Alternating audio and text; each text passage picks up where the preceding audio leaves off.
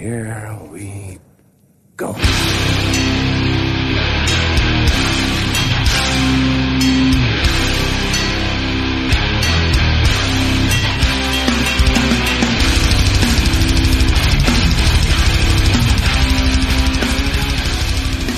Men sådär då, nere på noll avsnitt 165 Jag, Robin Lindblad, sitter här med Danne Nätterdal. Tjena, David Olsson är i Barcelona, lyxliraren. härjar. Vi är här för att prata om eh, kanske det mest omfattande eh, Norrlands eh, Uppdraget? Ja exakt, att kartlägga Luleå Hardcore. Eh, Så det här avsnittet kommer he- enkelt heta Luleå Hardcore History Eh, vi kommer gå igenom diverse och eh, när ni lyssnar på det här avsnittet så finns det nog ett eh, väl ihopplitat släktträd som du har gjort Danne Upplagt på våran Facebook så man kan se vart alla de här intrikata pilarna mellan banden går Eller hur? Ja, men det är ett bra, bra sätt tycker jag att få lite överblick på hur allting hänger ihop och ja, men eh, det är ganska tydligt hur det har förgrenat sig och att det finns liksom kanske två olika spår. Men mer om det sen. Vi tar lite feedback och hänt i veckan. Ja, och eh, det kom in en hel del godis både på mail och på Instagram. Eh, jag skulle kunna börja med eh, Instagram här där jag fick från en Joakim som skrev en lite rolig, eh, han skrev två eh, långa haranger Men vi kan börja med den ena. Hej! Totalt ointressant egentligen men började lyssna på avsnitt 120 om Arboga Hardcore idag och fick nog svaret på en fråga som jag grubblat på länge. Det var nämligen så att jag och några kompisar arrade en massa gig här i Eskilstuna eh, mitt i 90-talet och några år framåt. Eh, frågan jag grubblat på är vem det var av Burst eller Within Reach trummis som kom utan, till gig utan trumpinnar och fick låna mina under soundcheck men som han slog av varje gång. Eh, så det var till föga hjälp för honom. Eh, nämnas ska att jag körde med 5A så att det var nog inga blompinnar han slog av även om det inte var baseballträn. Hårt slående jäkel. Efter att ha hört en del av avsnittet idag så känns det som om Within Reach var tillräckligt kaosiga för att jag faktiskt för att faktiskt skulle glömma stockar och därmed kan jag slå fast att det var dem. Så tack för det. Han fortsatte också eh, några, några dagar senare med att skicka Tjena! Ett jävla tjat på mig nu men jag vill bara göra en liten faktakorrigering angående början av avsnittet om Antifa Adelind säger i början att det var Outbreak och Carnated som arrangerade gig här i Eskilstuna under den tiden. Det stämmer inte då vi var en arrangörsförening där ett par stycken från de banden var involverade. Kalle som spelade trummor i Outbreak var dock den viktigaste av oss då han hade ett stort kontaktnät och fixade hit alla band som var intressanta kan man säga. Kalle är idag involverad eh, i Pitch and Smith vad jag vet och han har fortsatt på samma spår. För övrigt spelade Rickard från Bombshell gitarr i Carnated. Eh, ingen viktig info kanske men ville bara korrigera infon så att ni bakom podden vet hur det låg till. All right. Ja men vad fan, eh, det är ofta så att folk som är, ja men du vet, spelar i band och är lite mer kända vid namn alltid får all cred och så de som bara är genuina musikfans och gör en massa grejer aldrig, aldrig syns i- eller hört. Nej hörs. exakt, exakt. Sen så kom du in eh, från eh, våran kära Flyktsoda Records Johan. Han skrev eh, Tjena era jävla hjältar. Eh, tänkte bara skriva och säga att 6 maj släppte Flyktsoda Records en sjua på gul vinyl med färgomslag och färginsert med tjuvkoppla vid namn Tigerskott. Eh, tio låtar av höghastighets hardcore slash power violence med sjukt bra växelsång och ett galet riffande. Vinylproduktionen har, som alla vet, blivit svindyr och sjuan har drabbats värst. Därför kostar plattan 100 spänn, men då är det portofritt. Men en tia per låt är ju ändå inte så dyrt. Eh, finns att beställa från den här mailadressen som han eh, skickar med och det är ju johan at flyktsoda records. Eh, Ja, right. portofritt, undrar hur fan de löser det? Det är ju halva, halva pengen annars. Ja men precis. Eh, samma datum släpptes även Flyktsoda nummer 53 som blev ett splitfanzine med Drop the Bomb nummer 3 40 sidor A5, kostar en 20 plus två frimärken eh, Johan eh, Och sen så skickade han faktiskt en uppföljare eh, några veckor senare här eh, Tjena, eh, Tack för allt jobb ni lägger ner på podden eh, bästa grejen ju att åka till jobbet och upptäcka att det finns ett nytt avsnitt ute. Riktigt kul Norrland special, extra intressant var ju Raised Fist och Dennis Lyxzén. No Fun All avsnittet var också jäkligt bra. Eh, Jag har på Flyktsoda under maj månad släppt två riktiga HC-rökare eh, Först vill jag tipsa igen om Tjuvkoppla tigerskott, den har vi snackat om. Den finns att tjuv, eh, tjuvlyssna på eh, på tjuvkopplapv.bandcamp.com eh, Sen för cirka en vecka sedan kom äntligen Gefyr eh, Den självbetitlade LPn eh, Världens snabbaste D-taktstrummis. Det blev ett helgjutet album. Strax är jag även klar med att jag kommer släppa Sidestep, Control Society eh, Som vi hoppas hinner komma ut innan deras Europaturné i slutet av juni. I juli ska jag även släppa Svärta och deras Ceremony LP Jag har mycket mer på gång så jag skickar med en lista. Ha det bra och stay true Johan. Ja, Ja, ja men Sidestep känns ju kanske mest som våran alley och de är ju för jävla bra. Eh, Kul också att de skulle ut på turné med Outstand. Ja. Det kan bli stökigt. Det kan bli härligt. Sen kom det in ett eh, nytt band eh, som heter Industrial Puke.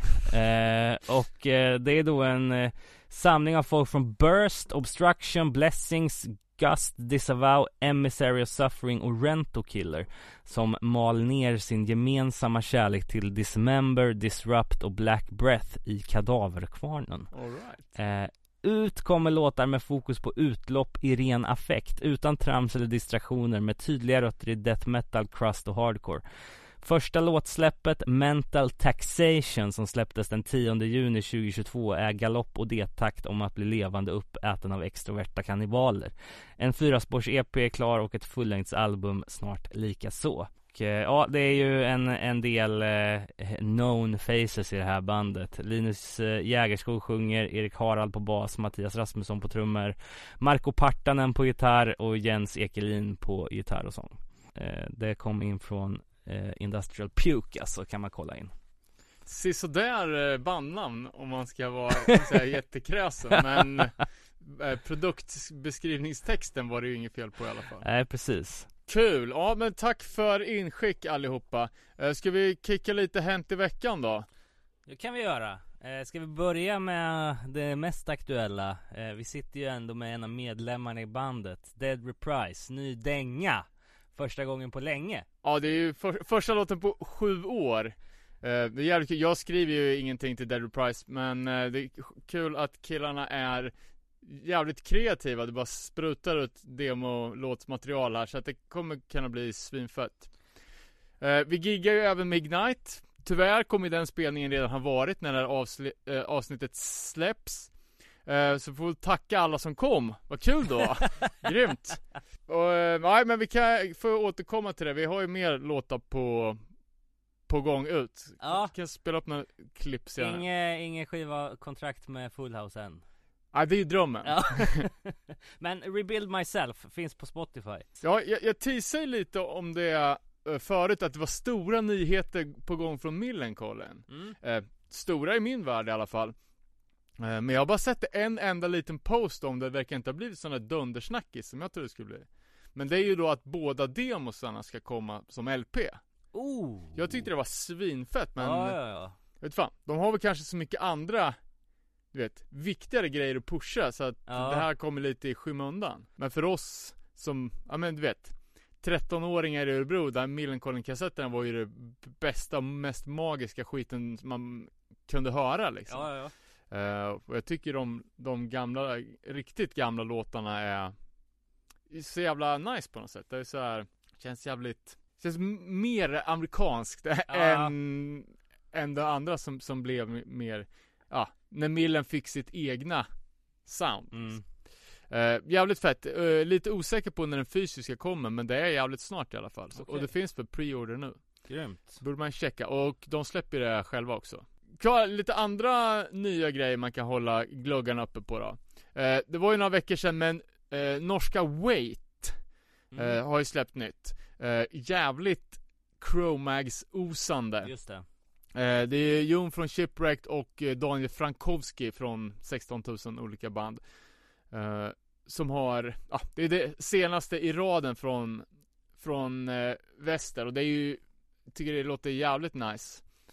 Eh, Ja de, vi lyssnade ju lite på det här innan. Det ja, ja, en men de, håll, de håller fa, den fanan högt och kunna leverera bra, bra grejer i Norge så. Ja, vi ska väl eh, beta av lite nya släpp jag också då. Ehm, Och så här års vill man ju ha lite skön poppunk, kanske lite melodisk, melankolisk rock eh, Då kan jag tipsa om dels The Wonder Years som håller trenden vid liv med att skriva låtar om eh, utomhusvädret. Först vårlåten Hoodie Weather och nu då Summer Clothes från nya plattan. Eh, jag, jag läng- ser fram emot eh, Winter Hat eller någonting. Eh, Sen också ett av mina favoritband Alexis on Fire Ute på turné. Ska släppa en ny skiva Har släppt första singeln Sans Soleil. Jag har redan lyssnat sönder den Den är helt fantastisk alltså. Eh, Ni som känner till Dallas Green från City and Color kommer ju eh, rådiga det här alltså. Även nytt med Turnover som vi har pratat bra om i podden tidigare och Mångas favorit Hot Water Music som har släppt en musikvideo på låten Turn the Dial. Så nu har man att lyssna på under sommaren här helt enkelt. Yes. Jag kan slänga in om ett, ett tips då, lite, lite annat stuk. Nytt band från Stockholmsregionen, Nukis. Just det, med eh, favoriten Per från Medea på sång Precis, och det är ju fort, ja det är lite eh, Medea var ju ett av de första svenska bandet tillsammans med Lowest Creature som började köra crossover eh, Och det här är ju lite i samma skola Kändes på de två första låtarna släppta kanske att det var lite smutsigare Men jävligt nice. Så håll koll på Nukis eh, De har ju även ett sidoprojekt också där de kör New Kids on the Block eh, låtar med crossover-tappning Jävligt fett. Fan vad fett. Eh, Ja men jag kan haka på crossover-grejen då För eh, Powertrip har ju legat nere sen sångaren gick bort För ja, ett och ett halvt, två år sedan var det väl. Och ingen har väl egentligen riktigt vetat vad, vad som ska hända då efter Riley Gales bortgång. Eh, Men gitarristen då som, eh, som fortfarande skriver musik eh, Gav en intervju här förra veckan och sa att eh, bandet planerar att fortsätta. Okej. Eh, och de har, jobbar på demos och en ny fullängdare. Men i vilken form det ska ske det, det återstår väl att se om det bara blir ett studioprojekt eller om det blir något annat Så att eh, ja det är man ju lite kluven till. Ja, vilken svår uppgift att ta sig Ja. an alltså, men eh, Det är ett extremt fett band, viktigt också Så många som eh, typ kom in på hardcore via powertrip Ja. Eh, Sen kan vi bara nämna att eh, det ständigt turnerande eh, Metal Blade Records bandet The Black Dahlia Murder Deras sångare gick ju bort Just det. här eh, för några veckor sedan. Trevor Stranad Så det var ju extremt eh, trist att se. Eh, The Black Dahlia Murder som jag har fångat upp några gånger live När man har varit och kollat på olika festivalpaket. Ja, jag har också sett dem. Ehm, i sånt. konsekvent superhårt turnerande band Ja. men inget som låg direkt nära mitt hjärta. Ehm, Men extremt tragiskt. Ehm, Sen nästa grej jag har är ju um, Någonting som jag vet att vi har snackat om förut och då tror jag det rörde sig om Kan det ha varit Bad Brains and the Circle Jerks låtar som Tony Hawk tog micken på?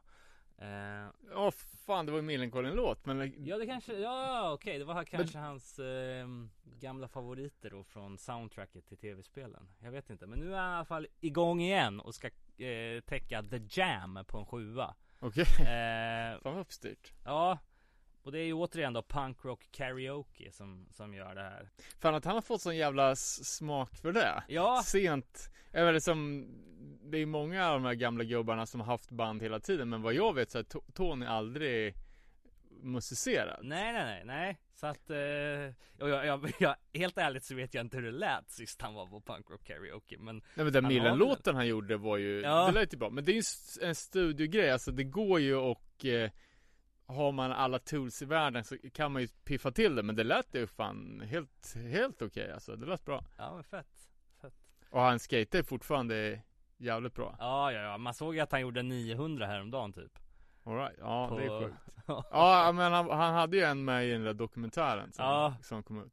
Precis. Sen bröt han ju, bröt han inte lårbenshalsen, typ, så här ironiskt Precis till premiären men Så kan det gå Ja, nästa grej då, lite Dead Kennedys bonanza här. Eh, De snackade ju förra året om att de skulle släppa någon uppdaterad variant av eh, Fresh Fruit. Nej fan vad Så här, deppigt. Remix typ. Eh, Och nu har det bekräftats att den kommer släppas 30 september via Manifesto då. Och det här är intressant då att det är en åttasidig booklet med rare archival photos and interviews Men eh, Yellow Biafra har ju gått ut att I do not approve of this re-release In, inte jag heller. Eh, bandet kontrar då med att annonsera en Europaturné Kommer vara ute från 11 augusti till 27 augusti med två stopp i Sverige Ett i Göteborg och ett i Malmö. Okej, de som går på de, de giggen, de är fan bootade från punk i Sverige från eh, Det är då East Bay Ray, Klaus Fluoride, DH Peligro och Skip McSkipster. Eh, Yes. Ja, va, det, inga... Alltså jag, jag, har, jag har ju respekt för, för Dead Kennedys medlemmarna, det är, inte, det är inte det, de ska bara inte spela som Dead Kennedys Bara let the past be the past, som den store Rick Talife sa Eh, lite andra tråkiga nyheter då. Man kan ju tro att eh, covid är över. Men eh, när jag har scrollat igenom nyhetsflödet här senaste veckorna så är det flera band som har fått ställa in sina Europaturnéer på grund av positiva covid cases. Oh jävlar Ehm, Brutal Youth eh, ställde in. Eh, Spanish Love Songs som är lite mer åt emo-rock-hållet. Ställde också in hela sin Europaturné och sin USA-turné. Så att, ja, det pågår ju fortfarande. Ja, ska vi ta och avsluta med lite ding-ding-värld då? Det här kan Ja, gärna Eh, Det kanske blir ett av de sjukaste dingorna men eh, det har ju hänt mycket sen sist eh, Först då över till England, drottningen firar 70 år på tronen Säg inte att Johnny Rotten var där och gjorde någonting, det pallar jag fan inte Nej okej, nej men eh, jo ehm, Johnny Rotten gick ut i en intervju och sa att eh, God Save the Queen är inte nödvändigtvis en disslåt mot eh, drottningen utan han, han respekterar henne för att hon har överlevt så länge. Eh, Och eh, de släppte väl då en revampad version av God Save the Queen musikvideon. Ehm, Liksom som sammanfaller med det här Säg inte att de, att de, har, att de bara hyllar henne i en ny, Nej, ny video. Det hoppas jag verkligen inte. Jag vet inte om de har ändrat texten någonting men eh, eh, Sen så, så om, om vi nu, det här är ju ytterst under radarn men Jag har ju redan mejlat tre olika publicister om eventuellt vem fan det är som har hand om Doyles press Just det, eh, Nu när han gör sin eh, sina två stopp i Sverige här. Men då jävlar, om vi får prata med aset så ska jag ställa honom till svars för den här Misfits-ölen som kom ut här om veckan. Eh, Le- Fiend Lager, Ca- Calicroft Brewing, the product will be available in 40 states. Misfits bassist Jerry Only stated in a release Our new Fiend Lager has a thirst crushing bite With a brew so crisp it's bone chilling det är inte stackars Doyles fel Det är den där jävla Jerry som håller på Men det vore ju fett om vi fick, eh, fick träffa Ja, jag hoppas det. Vi får se om vi får något svar. Sen då, det är dyrt att samla på Nirvana. Eh, det är också en sån här grej som, eh, de har ju slagit två rekord nu på senaste tiden. Eh, först så var det den här eh, gitarren från MTV Unplugged som gick för eh, 6 miljoner dollar. Eh, och eh, nu har de då auktionerat ut gitarren som Kurt Cobain använde i videon till Smells Like Teen Spirit. Eh, den eh, gitarren från 69, en Fender Mustang eh, var värderad till 60-800 000 dollar och den slutar på 4,5 miljoner dollar. Sjukt. Eh, Är det Courtney Love som, som säljer dem? Nej, jag tror, ja, ja, jag vet inte. Det- är ju liksom The Cobain Family Estate. Jag vet inte fan. Eh, Men ja, kanske. Men okej, är du med nu? Eh, först och främst, vad har vi på Maryland Death Fest? Eh, eh, det är väl, alltså det känns som att det är i rakt nedåtgående led från Obscene Extreme. Ja det var min spontana tanke Ja. också I alla fall när man läser rubriken 'Couple engages in oral sex in the pit at Maryland Death Fest' Har du hört om det här? Nej Nej, det, det är liksom eh, beskrivs då som eh, när Autopsy lirade på Maryland Death Fest så eh, blev e-, ett par då så inspirerande av musiken så att de engaged in oral sex on the asphalt floor which is usually a parking lot. eh, det finns eh, det finns en superduper not safe for work video till det här som vi väl säkert kan eh, länka ut men, Men var det ömsesidigt eller var det e- en, en till en annan? Jag skulle bara vilja vilken variant? det här, det här var ju så att säga kunolingus Så att eh, det, det var en dam på the receiving end eh, Alltså Jag kan ju eh, Jag vet, jag vet inte, jag behöver inte se det här.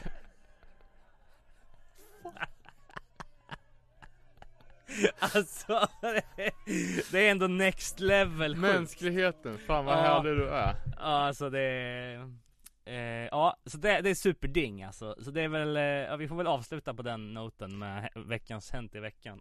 Eller, jag kom ju på, jag skickar ut en, eh, en bumper här på, på nere på noll-kontot. Ja, Precis innan vi började eh, spela in, om det var någon som hade någonting eftersom det var ganska länge sedan vi körde Hänt i veckan.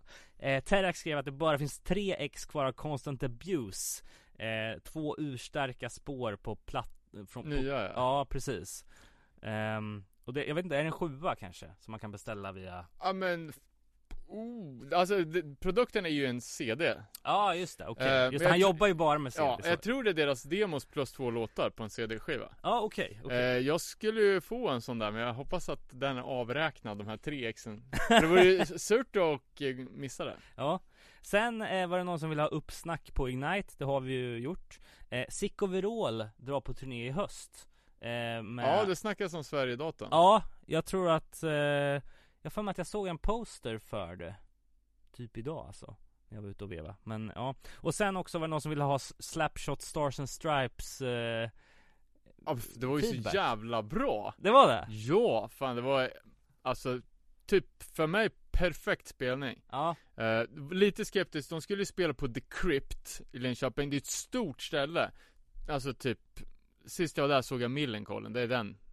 Så det här bara, ah, okej, ännu en sån här, du vet, för stor scenspelning. Eh, men, tack och lov så hade de sålt så lite biljetter som var tvungna att flytta ner det till källaren. aha Eh, så det, vart ju då helt plötsligt slapshot på golvet. Och det är det man vill ha Ja, alltså magiskt. Vet inte fan.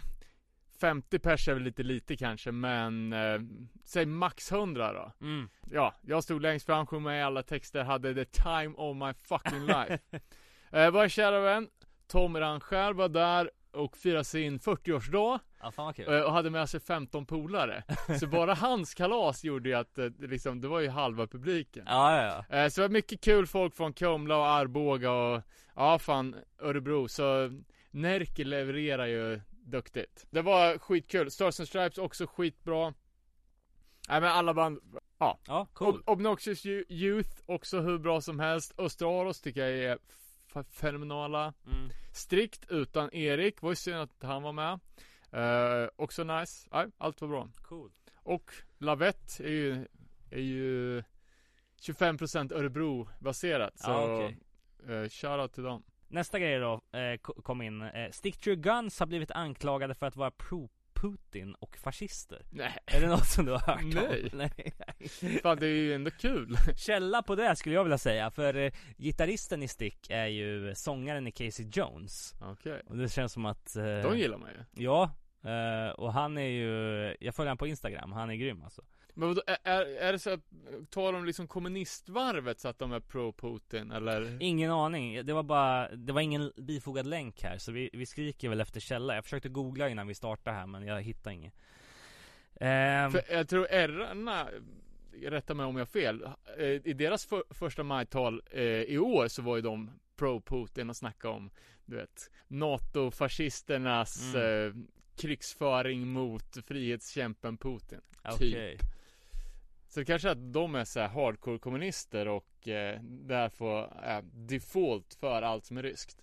just det Eller också har de bara gått högerut och gillar fascister. Ja, Gabbe skrev eh, Whispers och kickback-sättet i BKK Är det Bangkok eller? Ja, kanske. Jag såg, det var ju på, på Youtube när, när gudfadern Stefan fick komma upp och, och köra med sina lärjungar. Ja okej, Jävligt mäktigt. okej Nya släpp också säger Gabriel och vi har snackat om många av dem. Ehm, Killing Pace, Terror, Manic Ride ehm, Nukis, eh, D-Block Ja Mastermind. Just det, det är ett nytt engelskt All-Star, det har inte jag hört. Nej, inte jag heller. Det verkar ju vara jävligt uppsnackat som alla de där nya engelska blir direkt Och på tal om eh, Manic Ride så lirade ju de i Göteborg igår Det var ju så jävla synd att man inte kunde vara där men Ja just det, fan du har ju blivit torpare nu, hur känns det? Ja, ja det känns ju eh, Man känner sig avlägsen från det mesta men det är ju gött Eh, att vara torpare ett tag. f- förklaringen till det är ju att du bor i din sommarstuga Ja, fram exakt. tills Vi får nya lägenheten i Göteborg i november så att Mm. det är ett tag kvar Så det är lite off just nu Men jag kommer ändå göra ett appearance på Punkin Drublic nästa helg ah, eh. Det blir det tyvärr istället för eh, eh, er anspelning. Nej! Ja, just för att eh, jag hittade biljetten i min mailkorg. Okej. Och så tänkte jag, ah vad fan det är väl liksom Fat Mike is calling my name. Och också Satanic och No Fun liksom. Eh, Men eh, Johnny Fight skrev ju då att eh, Göteborgs scen är det starkaste den någonsin varit och alla som inte går på Moral Panic-giggen är döda inuti.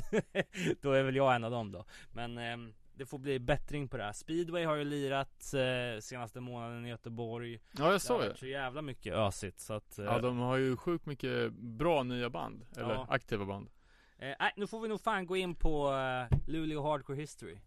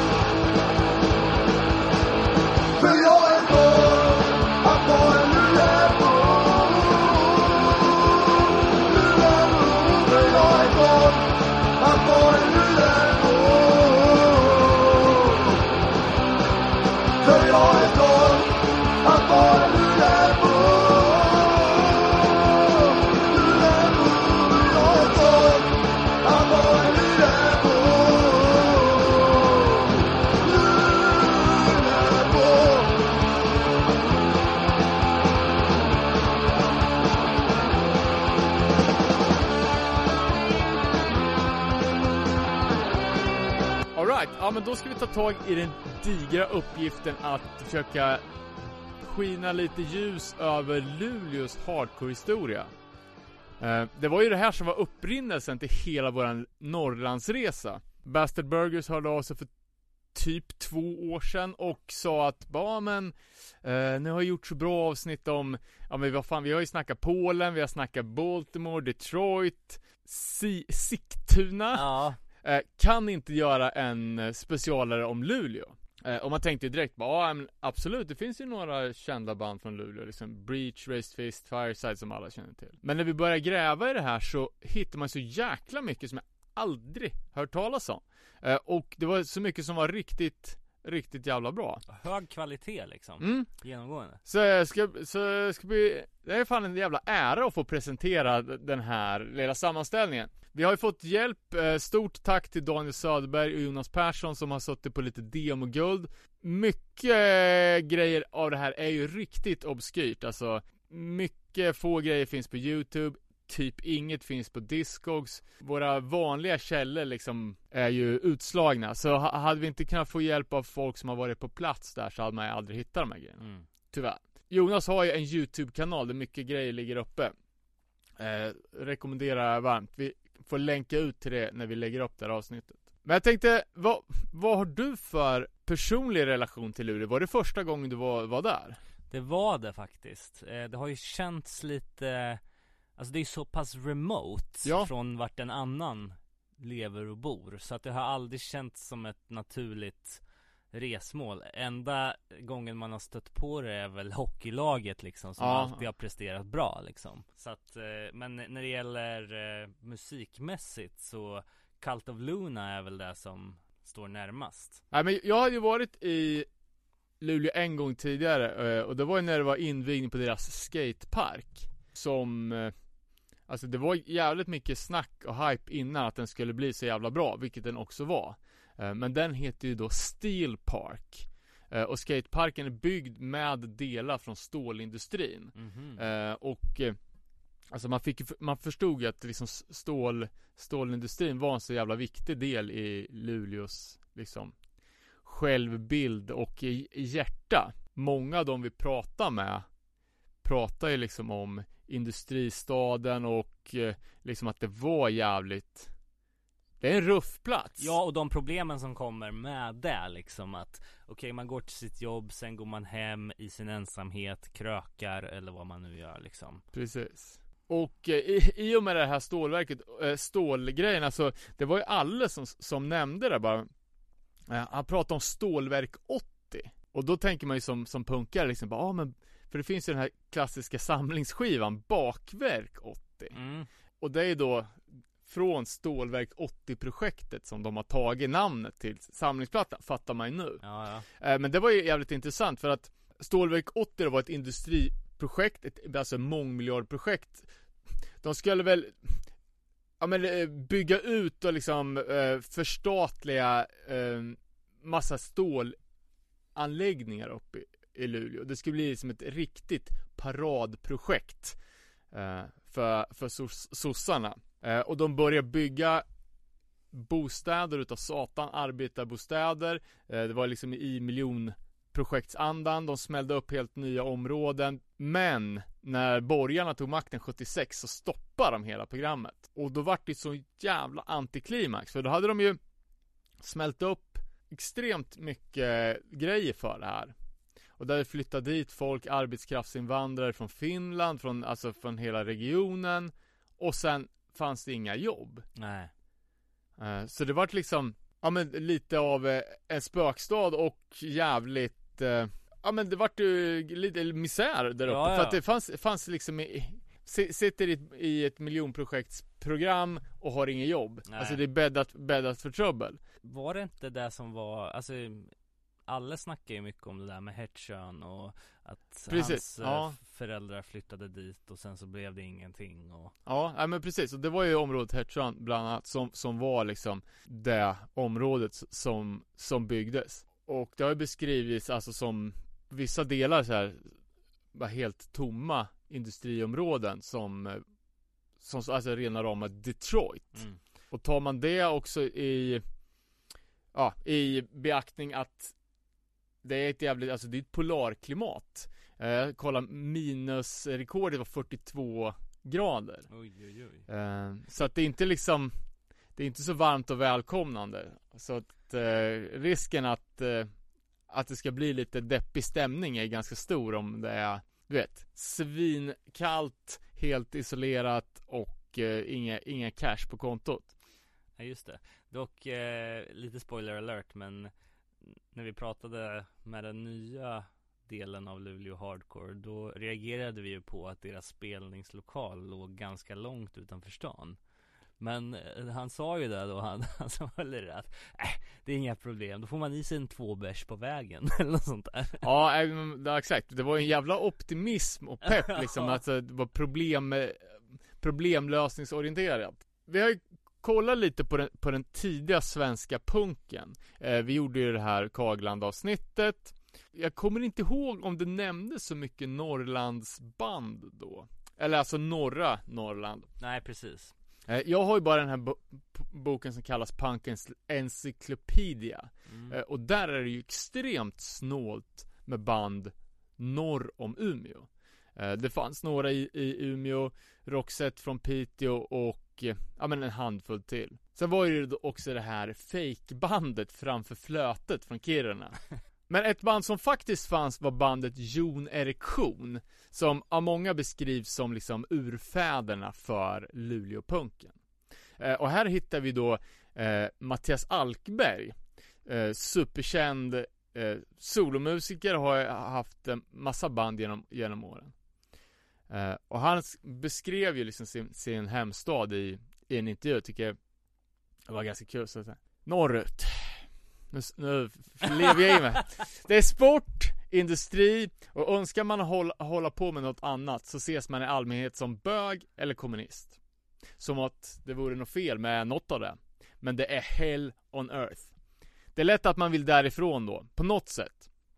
Antingen drar man rent fysiskt, eller också lär man sig ta en smäll.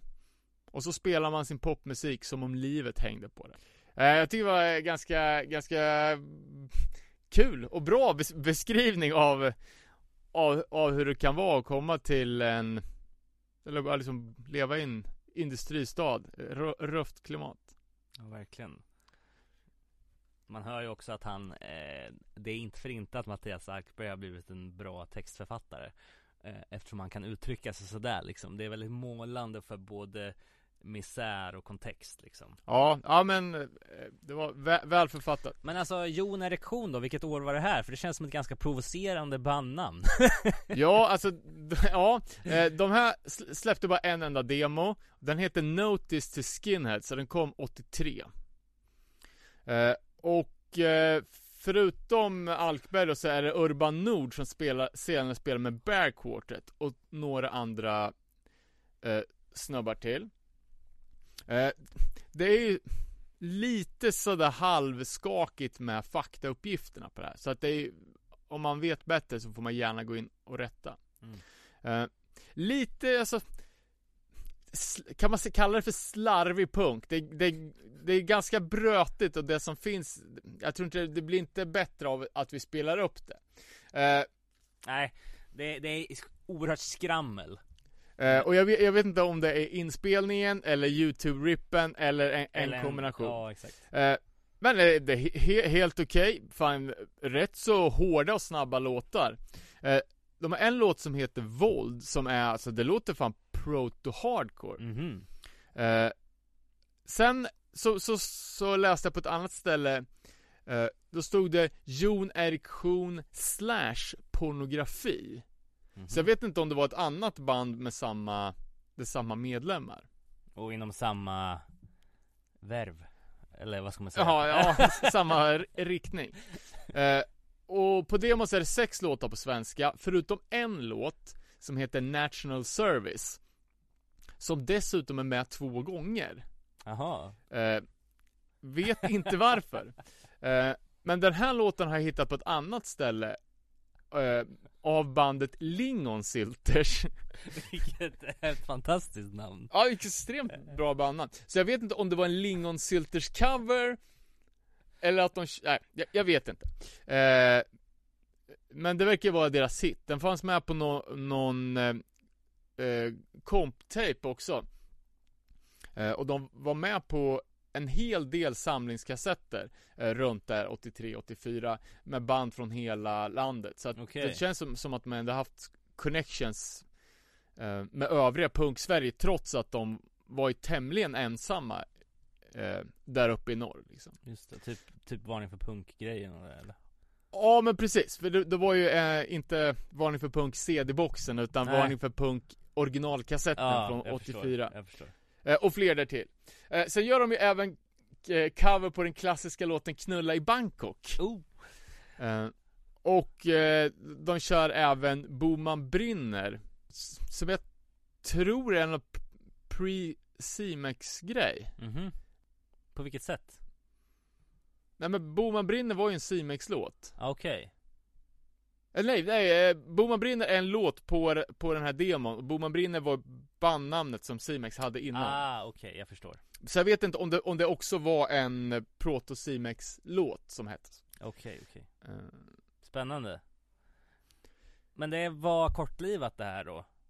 Ja, vad jag, vad jag kunnat läsa mig till så gjorde de bara den enda, enda demon 1983 uh, Och sen är det ett ganska stort glapp innan vi börjar hitta fler band. Eh, Eh, och även om det är lite, liksom, det är inte en helt rät linje nu rent tidsmässigt Så tänker jag att vi nämner lite av de mer punkbetonade banden i ett svep liksom Och då har vi då framförallt två band Och det är Ilbuts och det är Näckens lerungar.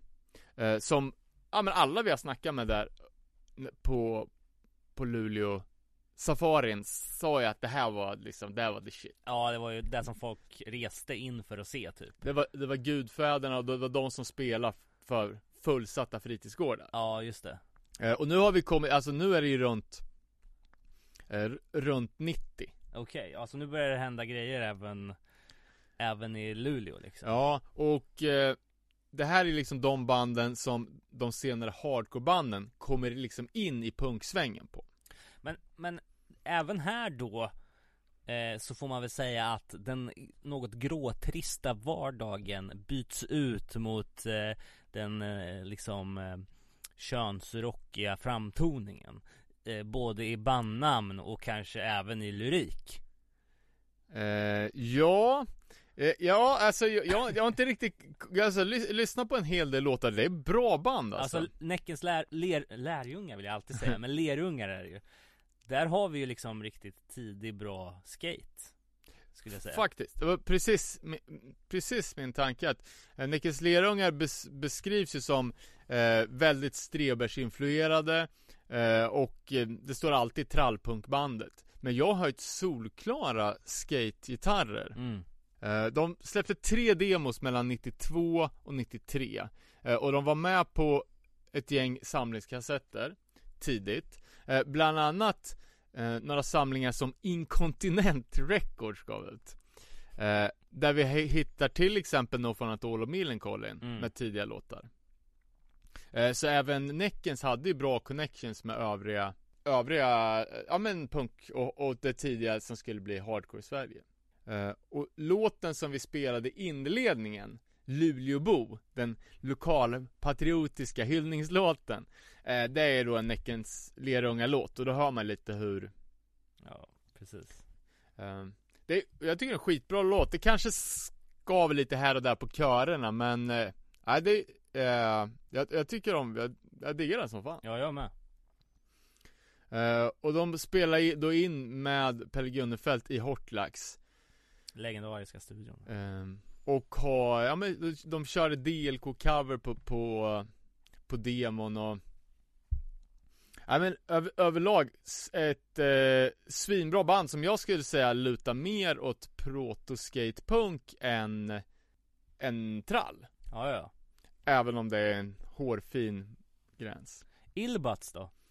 Eh, ja, ja men de här beskrevs ju som legendariska av bland annat Alle.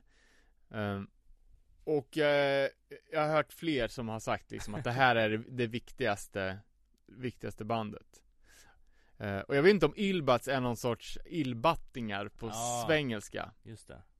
Eh, jag tror de spelar in två demos. Eh, det är jävligt packade demos, typ tio låtar på dem. Eh, jag vet lite mer humortrall vibe skulle jag säga på mm. vissa håll. Eh, men en låt som sticker ut som är riktigt bra också, det är Olof Palme. Eh, och med en text då som går Det var jag som mördade Olof Palme. Eh, och då tänker man ju direkt liksom på vad vi höll på med i Örebro 1991. Ja. Ja, då var det Shakey's Rebeller som sjöng om Olof Palme. Alltså det verkar liksom som att alla tonåringar i Sverige som hade punkband var tvungna att be bearbeta det här nationella traumat genom att skriva en låt om Olof Palme. Ja, och Promo stod i publiken och bara, det ja, här. Ja, exakt. Ja, Promo gjorde också sig redo liksom. Och då självklart att som ung rebell så måste man ju då ta twisten att man antingen har dödat Olof Palme själv eller också hoppsan sa, så kan det gå. det som, eh, ja, gör lite narr av hel, hela händelsen. Ja, och också vad är det största nationella traumat de senaste tio åren? Och det är eh, eh, mordet på Olof Palme liksom. Då är det klart att man ur ett rent rebell eh, perspektiv ger sig på det. Ja, liksom. ja men exakt. Och ändå de här låtarna, det är ju typ 5-6 år efter. Mm. Men ändå så måste det ha varit så pass eh, top of mind ja, ja, ja. så att det var det, det man gick... inte, Det var inte too soon men det var inte too late Nej precis uh, Jag tycker att det är lite väl hårdrockig sång på något sätt uh, helt klart habilt band, men jag tror att man behöver ha växt upp med det här för att liksom plocka upp dem som eh, husgudar och legender. Det är i alla fall min åsikt. Vad, vad blev det då? Eller har du fått någon klarhet i vad det blev fysiskt av Ilbats liksom? Ja, inget annat än kassetter. Nej. Eh, och några andra punkband som, eh, som vi inte kollar vidare på men som har nämnts och som har släppt grejer är Pravda eh, Pöbeln Som låter typ som en korsning mellan Mob 47 och Trallpunk Och de släppte faktiskt en eh, En sjua eh, Och sen ett band som, som många snackar om är Cranium Just det. Som gjorde mig lite förvirrad när jag funderade på om det var det finska slambandet som refererades. Men det var det ju inte. Ja eller det norska Ja, norska är de. Ja det måste ju finnas hundra Cranium eh, Sen var det då bandet Palt Just det, Palton Halv eller Palt och Palton halv eh, Och det här har jag, alltså förutom att alla har snackat om det och att det stod typ i Raised Fist biografi eller på deras wiki Så jag, jag hittar ingenting med dem D-. Däremot finns det jävligt många videos på hur man gör en bra palt Ja. Om man kollar på youtube Men jag har aldrig hört dem och jag har aldrig sett Inte ens i text Nähä. Eh, Men där hade vi alla från Raised Fist på bas De hade två sångare Bara av två är hädangångna Rest in peace Eh, Och alla sk- sa ju det i intervjun att Av de tio personer som Som började med hardcore på Hertsön Så var det bara han och Josse kvar i livet Ja, fy fan. Och att allting var Ja det var inga naturliga döda liksom Nej. och ja, jag tänker att vi, vi lämnar Raised Fist och Breach till de avsnitten som handlar ex, ex, aj, som handlar om de banden men det är väldigt många som har hört av sig och, och kommenterat just eh, just avsnittet med Alle. Mm. Eh, jag tror att, ja men Alle har en bild utåt, Raised Fist Commander liksom. Men att han var så öppenhjärtig och liksom berättade om sitt liv. Alltså det var må- må- jävligt många som ha- har Ja Tyckte att det var en jävligt bra, bra intervju men också att fått en liten annan bild av Ja. honom. Eh, och jag håller med. Det Alltså, var ju precis där vi kände när ja, vi verkligen. satt där. Skitkul alltså. Men då, han, han återkommer ju också då till Palton Halv Men även Det var något annat band också som han nämnde eh, Som Var aktuellt då Ja, men han, han snackar ju om Ilbats. Ja, Och, och sen så hade han även ett annat band som heter Rude Kids. Ja det är dem Ja.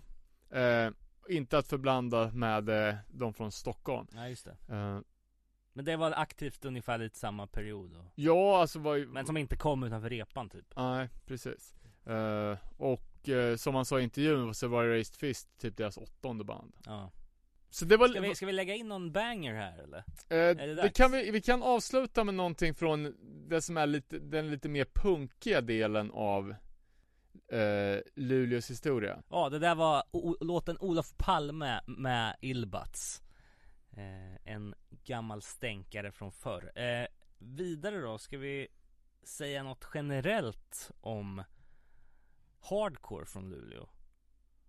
Ja, nej men alltså Så här i efterhand så skulle jag säga underskattat. Ehm, Men obskyrt ja, faktiskt. Kanske Sveriges mest obskyra scen om man ser till de stora städerna i Sverige liksom Som ändå har haft någon form av och gjort ett avtryck som lever vidare idag liksom Eh, ja, och eh, om man kollar på det här trädet som jag gjorde så, så ser man ju att det är ju ganska mycket samma folk som har kört på bra länge som är aktiva i musiken än.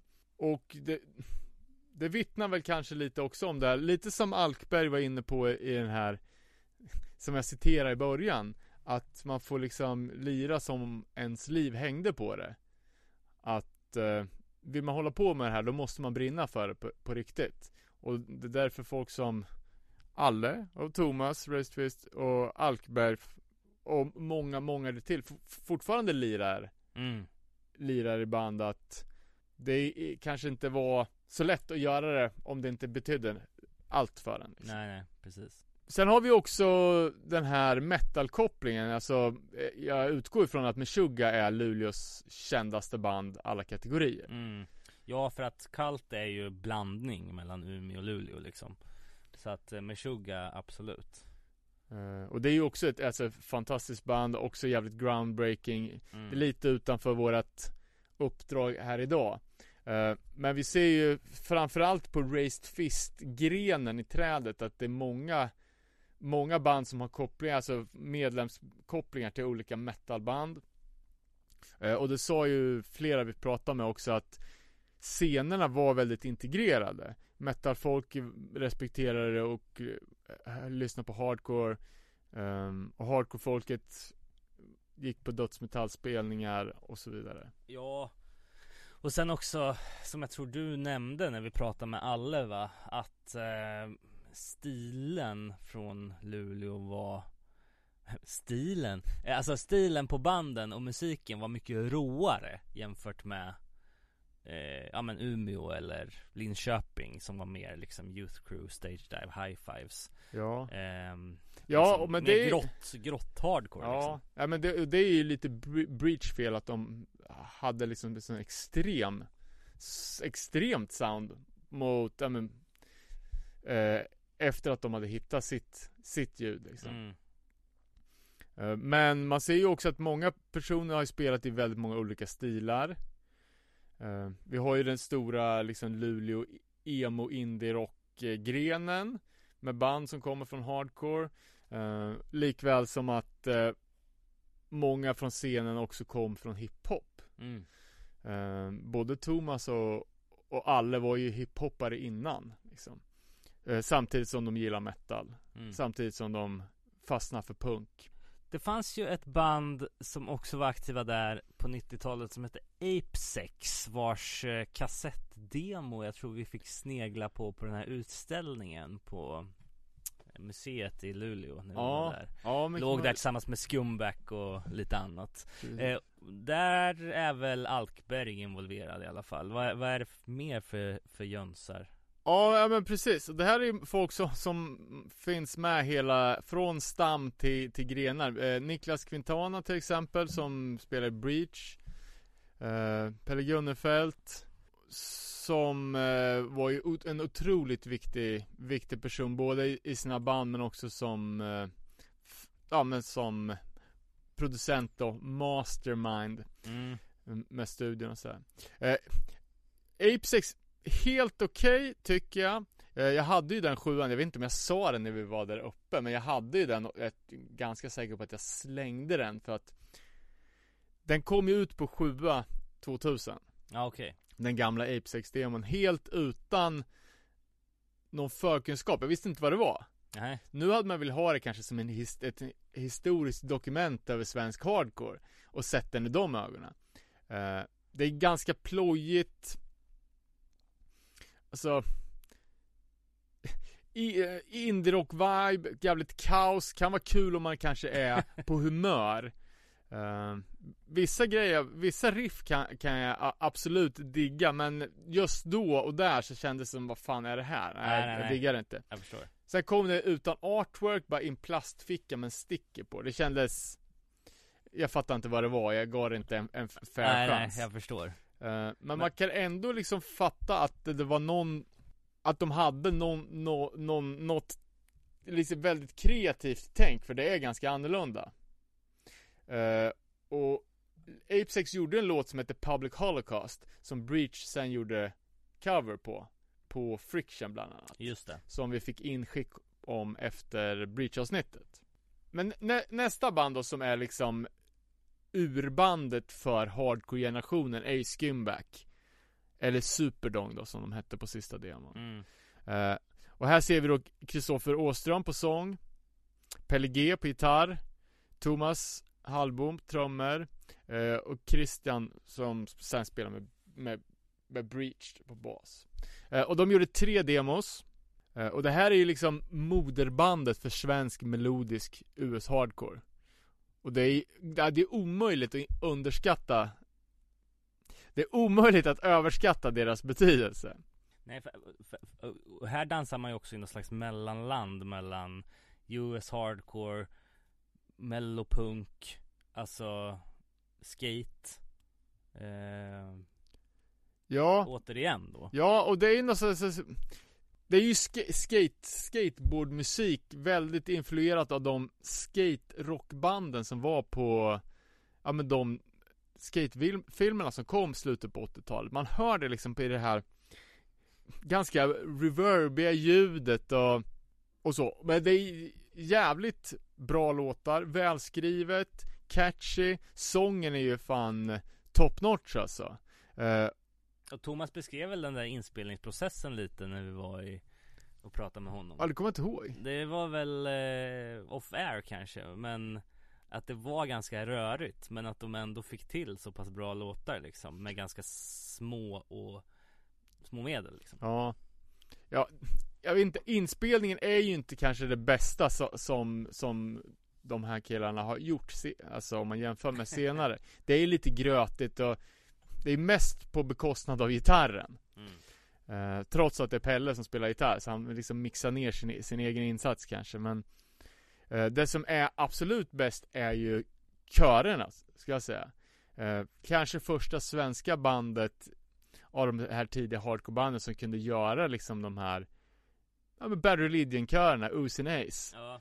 Eh, som gör så jävla mycket för den här typen av musik. Eh, så även fast det är lite vemodigt, deppigt, mörkt så blir det ändå jävligt catchy. Och det är ju en, en hårfin skillnad på skate och trallpunk och man hör ju lite trall där ibland också. Och då, då släppte de då tre demos. Den första kom i maj 91. En 10 låtars. Eh, där man ser att eh, de har en missbrukarna-cover. Eh, och Missbrukarna är ett av de här banden som brukar nämnas som första svenska riktiga hardcore-bandet. Mm. Eh, så det, det, är också en jävligt obskyr Missbrukarna-låt, för den är inte med på de vanliga släppen, utan den finns, bara, vad jag vet, bara på en komp. Jaha. Eh, så det tyder ju lite på att de här killarna var, att de var jävligt insatta i hardcore-utbudet. Mm, mm. Eh, att covra liksom en, en, ja men obskyr 80-tals hardcore-dänga som bara ett fåtal personer säkert hade hört eftersom de var med på kassettkomp. Just det. Uh, och snackar vi covers så gjorde ju Millencolin, de gjorde väl två covers på Skinback uh, Superdong, om jag inte minns fel. Uh, och det är också liksom att göra cover på ett annat svenskt band som man känner typ ett år senare, alltså det gör man inte om det inte är något väldigt, väldigt speciellt. Nej, precis. Och vi ser ju att den här är ju släppt på Umeå Hardcore Records. Eh, Dennis Lyxzéns kassettbolag och han är även med och körar på en låt. Ja, just det. Ja, de, de sprutar ut sig mycket där, alltså um Skimback Ja som fan för nästa demo, det är, nu är det nio låtars och den kom redan i november samma år. Och där går de steget längre med hardcore-kopplingen på covern. Ja men precis. lyfter in en Circle Jerks-låt Ja, och det är ju också liksom Ja, det visar ju att Att de hade koll på amerikansk hardcore också liksom och även fast de hade släppt ja, en 10 låtars och sen då en 9 låtars med knappt ett halvårs mellanrum samtidigt som de var högaktuella skatare. Ja. Så det är ju ingen liksom B-material på låtarna heller utan nej, det är ju, nej, nej. alltså Det, det känns, känns inte som att de har valt bort och tagit det till nästa platta liksom, eller sparat låtar eller så Utan och, och hur gamla kan de ha varit när de gjorde det här? Det är liksom Ja men jag skulle gissa på runt 20 Ja sen fick jag inte Sen fick jag inte riktigt klart för mig hur det blev med den här Ja, det har ju ryktats om en osläppt Superdong LP Jag tror det var den sista demon plus några låtar till Som kunde ha blivit ett album Jag tror, okay. jag tror det var så eh, De hade ju några låtar med på Really Fast samling som alla vi har pratat med från den här tiden säger var Big deal mm. Från alla, Millencolin, Nasum Charles Hårfager och även eh, Superdong var det väl som hade med låtat. Kom man, kom man med på en Really Fast samling så, ja då hade man lyckats. Och jag tänker att vi kan klippa in en liten snutt.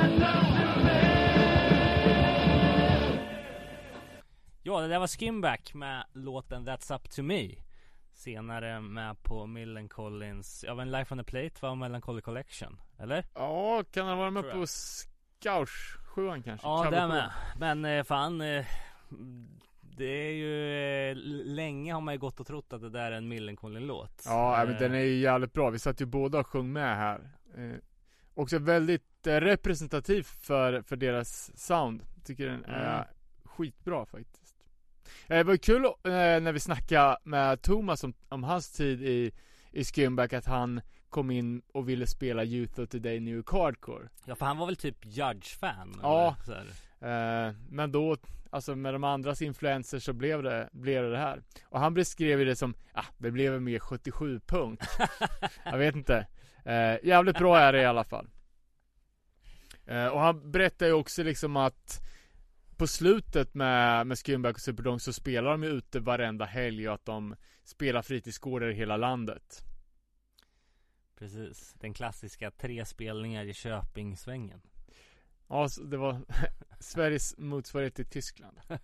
Eh, och som de flesta vet så, så splittrades ju det här bandet på grund av att de ville olika saker musikaliskt och då bildades banden Breach och Fireside. Och det var ju inga dåliga eh, eh, liksom eh, barn som föddes ur det här Nej, verkligen inte. Och det är väl, alltså, undantaget Race Fist kanske så är det ju de, de mest tongivande Luleå, Luleåbanden.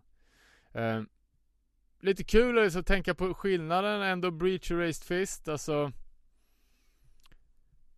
Breach är ju mer, vad ska man säga Känns det som att de är 100% fokuserade på, på sin musik och kanske lite konstnärliga grejer Eh, Men att det är jävligt smalt och obskyrt. Eh, medans Race Fist, ja, alla berättar, de har mycket andra grejer i, pipen liksom. eh, Det var klubbar, företag, alla håller nu på med och jättestor inom kampsport liksom. Mm. Att, eh, det ena bandet var mer nyktert, det andra var mer supigt. Um, Ja och jag tycker Breach, det är ju smalt på ett sätt ja, som, liksom, verkligen. eh, Jag menar eh, Jag ser ju ganska stora likheter in, alltså musikaliskt mellan Breach och Meshuggah liksom i att Båda gör väldigt, gjorde väldigt tekniska saker liksom Nej, nej, men, nej men precis, och Breach är ju liksom Kan man säga konnässörernas favorit Men det är ju som du säger väldigt smalt. Raised Fist är Alltså de är vä- väldigt stora, de har väldigt stor fanbase. Eh, Och alla pratar ju liksom om sin inflation influ, Alla pratar ju om sin inspiration från Youth of Today liksom. Mm.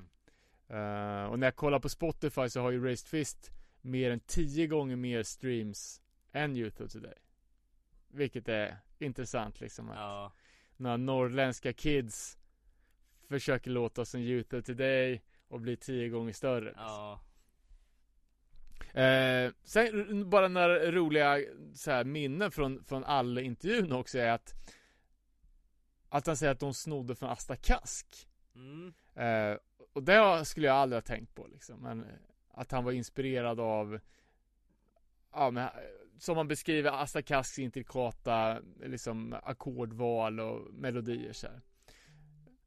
Eh, och att han också säger att han kallar sin, deras första demo för grunge ja just det Ja, då spelar vi grunge.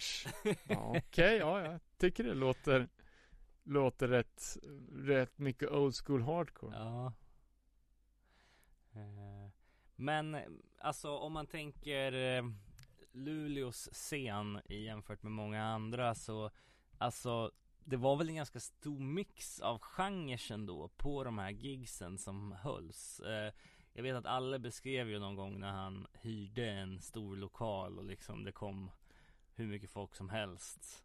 Eh, Och det var liksom väldigt blandade stilar liksom. Och samtidigt som de kunde göra de där stora grejerna så gjorde de också då de här mindre replokalsgiggen eller Ja. fritidsgårdar och, och sådär. Precis, och precis som i Umeå så var det ju liksom att det fanns fritidsgårdar med både replokal och scen som var nyckeln till att Mm. det fanns så jäkla mycket aktiva, aktiva band och Alltså, okej okay, om det finns mycket band, men det måste finnas en publik också. Och har du fritidsgården och kidsen redan är där mm.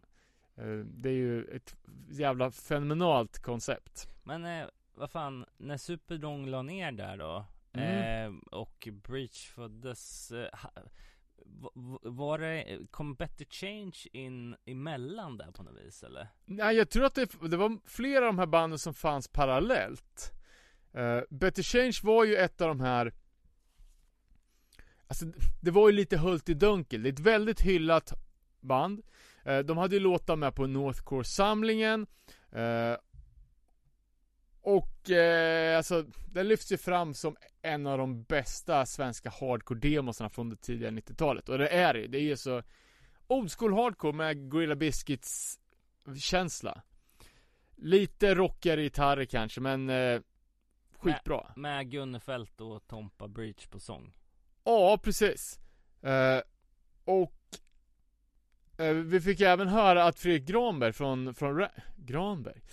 eh, från eh, Randy var, var med i bandet. Just det. Eh, och det här var ju inspelat på eh, Granbergbrödernas gård då i Hortlax. Eh, och det var ju bara ett, ja, men ett kul infall. Nu ska vi göra en, en, en demo liksom. Just det. Eh, och att de körde under pseudonym då för att skapa lite mystik kring sig själva. Um, sen uh, uh, var det ju en kille som hette Magnus Höggren tror jag, som, som sjöng på, på låtarna på samlingen. Uh, de andra låtarna sjöng ju Thomas på. Mm. dock inte med sin senare kända breach-röst, utan nu här är det ju mer old school. men det är också en skitbra och viktig, viktig demo.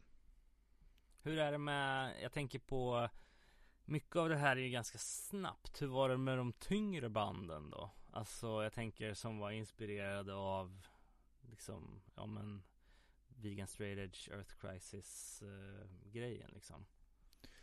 Uh, ja, bra, bra fråga. Jag tycker att överlag så är det väldigt mycket mer old school. Uh, det var ju en tes som vi lyfte i en av intervjuerna att uh, Umeå var mer, alltså lät mer som de nutida banden medan många eller merans Raised Fist då var det ju framförallt som var old school. Mm. Eh, men nu när vi har grävt lite i demobackarna så, så fanns det ju gott om andra old school band som man inte kände till. Eh, Reach Out eh, var ju också ett, ett ja, men kortlivat projektband. Och de ska ju ha varit mer Earth Crisis inspirerade. Okej. Okay. Hör man det i soundet? Eller? Jag tycker att det låter väl lite mer tidig svensk Old school, new school, hybrid hardcore eh, Men eh, det man tar fram ur den här demon är ju framförallt att Magnus då har en så jävla bra röst mm. eh, Det fanns ett YouTube-klipp uppe som eh, Ja, lite speciell eh, sångstil. Han sitter på golvet eh, och liksom mediterar genom tre, tre låtar. Eh, men pipan är absolut inga fel på. Eh, och eh, han, han, Magnus som sjunger här, eh, li, har ju lirat med både Refused och, eh, och Raised Fist. Ja, men tyvärr så hittar jag inget inspelat med Reach Out förutom då live-klippet. Men det verkar ha varit ett av många band som fanns parallellt här eh, Tidigt 90-tal Men grymt bra Grymt bra det, det, man ser förutom då att Det är lite mer mycket sittande kanske Ja, ja precis. Eh, Ett annat band då som det, det finns inspelat med är Strict. Eh, Inte att förväxla med de nya från Stockholm. Eh, Men det här är ju Alltså rent Youth Crew band.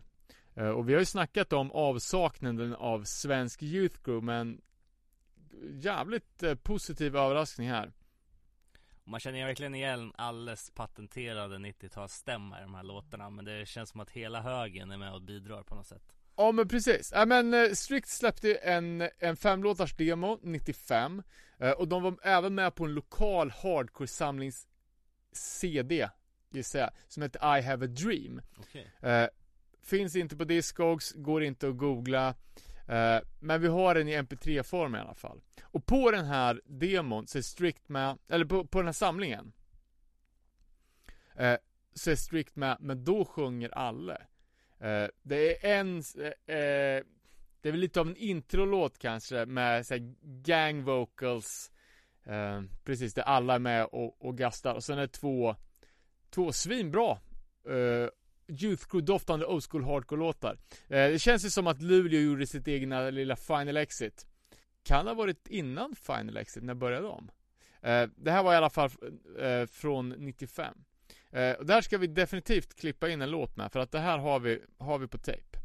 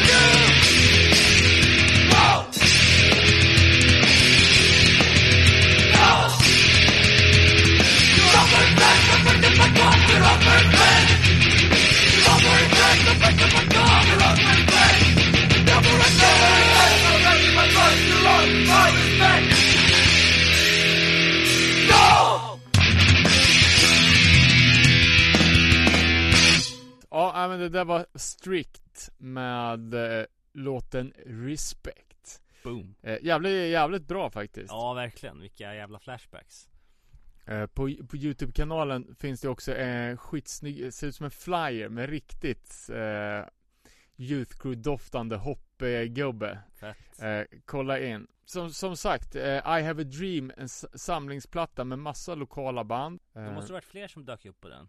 Ja, det var en, det var en, det var en hel, hel bunt faktiskt. Jag, eh, jag har inte gått in på, på alla, men, eh, eh, men, men Strict var ju helt, helt klart ett av de bästa. Ett annat gäng då som var aktiva tidigt, tidigt 90 var i Second Unit. Från en annan Luleåförort nämligen Tuna. Mm -hmm och de släppte en demokassett 94 som beskrivs som en Luleå-klassiker. Eh, och 2000-tals hardcorebandet Dead Ones körde cover på den här. Så det var ju någonting som satt i, i hardcore kidsens ryggmärg. Det, st- det stod att det skulle släppas på någon samlingsskiva. Mhm. Men eh, jag vet inte om det blev av. Eh, Peson som sjöng i Second Unit spelade också med Raised Fist ett tag. Men eh, det finns en, en källardemo fr- från 94 eh, Och det här är alltså Fan, rick, alltså sånt jävla old school sound. Det låter precis som, ja men typ Wide, Wide Awakes 80-tals eh, 80-tals HC Jag tycker det är ri- riktigt, riktigt bra. Och Framförallt att de har fått till så genuint old school ljud. Ja.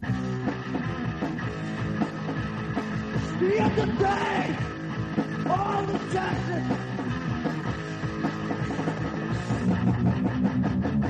You doesn't take your telephone, you're a man on the way and belong to that. Your situation. Don't care what that is saying, be yourself in your own way. Try to be yourself and it's burning nigga. The other day, all the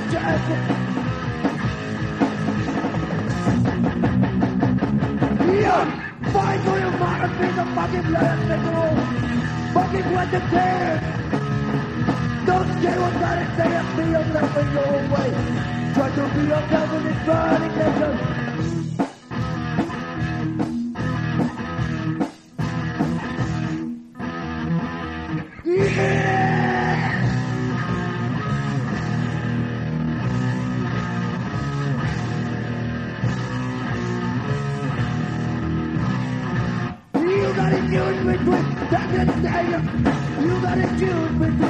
Thank you.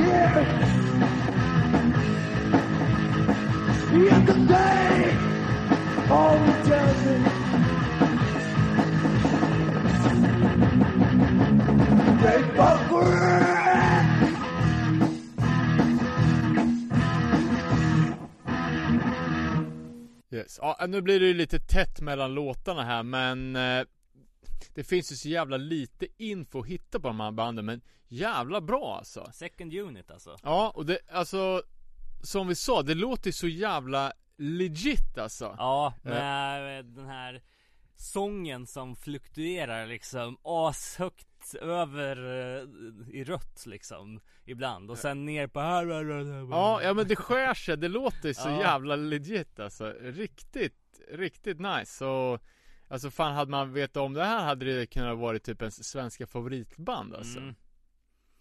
Eh, Ja, nej, superbra. Eh, Ja, svårt influerat av eh, New York Youth Crew Sent 80-tal Eh, Ett annat gäng då var Sight Som började som ett mer HC-riktat band men som började spela skatepunk typ NoFX Propaganda Okej. Som också släppte demokassetter och var med på några samlingar Typ Var de med på I have a dream kanske till och med? eh, Det var de, Ja, det var de eh, Jag kan inte hitta någon info på det men den kompen kom ut på någonting som heter Unity Records okej.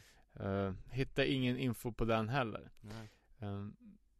Sen ett, ett annat gäng då. Min. Eh, Metal-influerat. Mer eh, så än de tidigare som var li- lite Youth Crew. Eh, Och de var också från förorten Tuna. Eh, Men här ser vi då kanske första, första framträdandet från Robert Pettersson. Numera världskänd i Sverige Under namnet Hurula. Just det. eh, Och han och masshysteri och vad fan det nu mer är. Visions, ja. ja men precis eh, Och vi har även, jag, jag är inte så inne på Kaltaluna men det eh, fick eh, sagt till oss att apan från Kaltaluna spelar bas Ja, okej. Och här finns det även kopplingar till det senare bandet Dead Ones Sen ett till eh, nice band, Depression Som körde mer breach-influerat Mhm. Fast med lite mer kanske emo-melodisk eh, touch Just det, också någon koppling till nutida Raced va? Ja, men det snackades om att de skulle släppa skiva på ett bolag som alla skulle starta. Okej, Men att det inte blev Nähä. av något med det. okej. Eh, och eh, gitarristen Daniel, det är väl Dino Holmgren då, som, som spelar med Raised Fist nu. Ja, ja. Lira i Depression. Och det, här- det här alltså, jag tycker om de andra banden vi har snackat om haft ja, men, unikt eh, New York sound så är det här ju ett eh, ett väldigt klassiskt svenskt sent 90-tals sound. Okej. Eh, även om man hör ganska mycket influ- influens från tidiga Breach också. Och sen var ett ytterligare band då som heter Revenge. Hetchön Connection va? Visst ser du. Pissed off hardcore straight out of Hetchön. Eh, och de var starkt influerade av My Threat och då Final Exit. Eh, och de spelade live med rånarluvor. Släppte två demokassetter och det, det, det, här är lite mer i Power Violence stil. Okej, okay, men ingen officiell medlemslista på vilka som spelar vad liksom? Eh, jag ska kolla i, i släktträdet.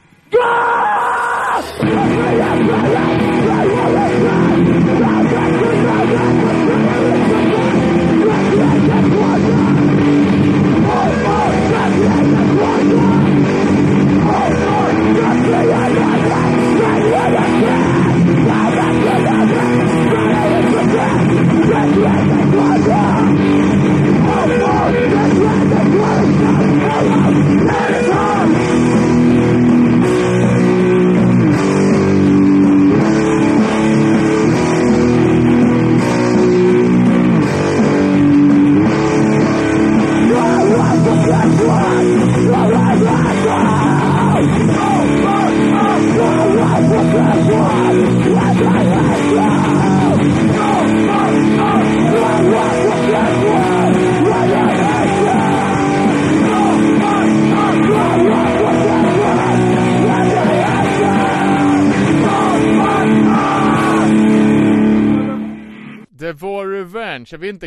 Ens att klippa in den där? Det är lite av det skränigare sorten alltså. Jag förstår varför du skrev 'pissed off hardcore' i beskrivningen här Men eh, fan, det är ju fett ju Ja, nej men återigen, ytterligare ett band som jag aldrig hört talas om tidigare. Sen några eh, som jag hade hört talas om innan som väl ändå är några av, ja, ska vi säga senare i perioden, de la ner 2001 men Him Kerosene eh, Som väl mer spelar åt det alternativa rockhållet Men från Luleå Ja, men absolut, de har jag i alla fall hört talas om men jag har aldrig hört dem. Ska jag säga. Det är lite out of min vogue liksom. Men det är ändå viktigt att ta upp dem i sammanhanget för de har ju ändå Ja, Pelle Gunnefelt igen då eh, Och eh, Niklas Vad heter han? Quintana. Ja precis, från Breach och Alltså det är ju många Många kända ansikten med i bandet liksom Och de, de spelar ju liksom eh, Från 91 till 2001 Så det är ändå 10 år av liksom Men jag vet aldrig om de lirar på några större festivaler i Sverige eller så liksom Det känns som Ja, jag kommer inte ihåg, jag kommer ihåg deras CDs från, från back in the day men jag har ingen koll. Jag, tänker nästan att vi kan Ja, fan vi har material så det räcker Räcker ändå. Eh, och att vi lämnar liksom själva emo-grenen därhän för att eventuellt en åter, ett återbesök. Jag menar, Fireside är ett superviktigt band men Ja, Det fan. kräver sin egen genomgång känns det som Ja, typ. Och det fanns ju ett, ett helt räcke andra band i den traditionen också. Far Apart, Spoiler och så vidare och så vidare. Eh, Men sen, nu är vi nästan eh, inne på 2000-tal här. Nu har vi bara 22 år Luleå Hardcore kvar att snacka. Eh, Men ett av de banden som gjorde mest väsen av sig var ju Dead Ones. Som vad jag fattade var ganska kortlivat. Fanns mellan 2001 och 2003. Eh, och här finner vi då som vi sa Hurla på gitarr. Och ja, det är ett sound väldigt mycket i linje med den rådande tidsandan. Snabbt och skrikigt. Eh, de släppte en sjua på 138s bolag Busted Head. Eh, men de släppte även på amerikanska Gloom Records. Och där är väl den självbetitlande LPn eh, deras vik- viktigaste släpp. Och i bandet hittar vi även Daniel Söderberg som har hjälpt oss med det här avsnittet. Eh, ovärderlig hjälp måste jag säga. Sjukt mycket producerat på bara två år Två, två LPs på Gloom till exempel Ja, det är två alltså. Ja, en som heter Vanemakt också men som bar, nästan bara har engelskt betitlade låtar Men, ehm, ja, men det var jävligt fett producerat av The Dead Ones på bara två, tre år där eh, Släppa i USA och i Sverige och sådär Men det, det här är inget band som på senare år har valt att göra reunion liksom utan Oh, du, det vet inte jag. Nej det kan ju vara intressant Eh, vi får ju fråga Daniel, han har ju varit på hotline här nu med informationen inför det här så. Ja Eh, och det här var ju eh, framförallt 90-talshistorien. Eh, men vi har ju också snackat med den nutida hardcore-historien i Luleå i form av arrangörsföreningen Luleå Hardcore. Yes, vi fick eh, komma ut till deras nybyggda lokal som fortfarande saknade bastu men var under construction. Och där eh, blev vi välkomnade till alltså vad jag skulle beskriva en nästan optimal hardcore lokal med ganska hög scen men eh, där man liksom haft som påverkan på omgivningen som man har kunnat konstruera hela den här scenen från grunden vilket då inkluderar elkablar under golvet liksom i några så här specialhål liksom så att det inte ska bli för rörigt. Ehm, Ja, och, och framförallt att de driver det här, eh, ja, eh, inte privat, men att de gör det som en, en helt separat förening utan, utan någon påverkan från kommunen och sådär, så att de får härja fritt. Känns jävligt, ja men det känns lite internationellt ju. Ja verkligen. Eh, så att eh, jag tycker att vi rullar intervjun med Luleå Hardcore och eh, Ja, så, ja, men efter det så är det väl dags att steka grisen och tacka för, tacka för oss. Eh, Det här är ju sista, sista vi gör på Norrlandstemat. ja, fan. Eh, Nästa gång går vi söderut och vi, det gräver där. Tåget mot eh, Malmö och Danmark. Uh, nej men eh, återigen, tusen tack till Bastard. Uh, tusen tack till alla vi har intervjuat, alla som har hjälpt oss med info. Skitfett. Och alla ni som har lyssnat. Framförallt. Framförallt. Uh, det här blev ett väldigt speciellt avsnitt i och med att det har funnits väldigt lite att gå på. Jag hoppas att vi har kunnat, uh, ja, vi har gjort vårt bästa och det är uh, det är i alla fall mer än vad vi visste innan om de här banden. Mycket guld. vi skickar upp bra länkar till det här avsnittet också. Ja, vi kan ju tipsa då om våran eftersnacksgrupp nere på noll podcast eftersnack på Facebook. Vi kan ju pytsa ut lite länkar där också av lite överblivet jox från den här researchen. Eh, men eh, tills dess då. Eh, vi går ut på en intervju med Luleå Hardcore och sen så får ni ha det så himla väl där ute. Vi hörs snart igen. Simma lugnt.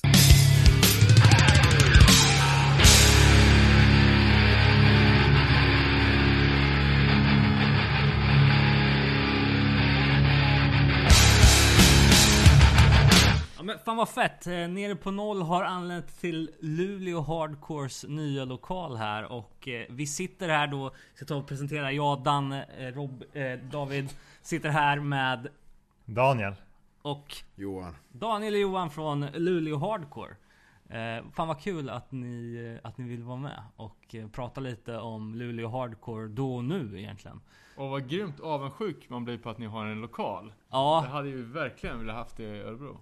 Ja, ni har ingen just nu eller? Nej.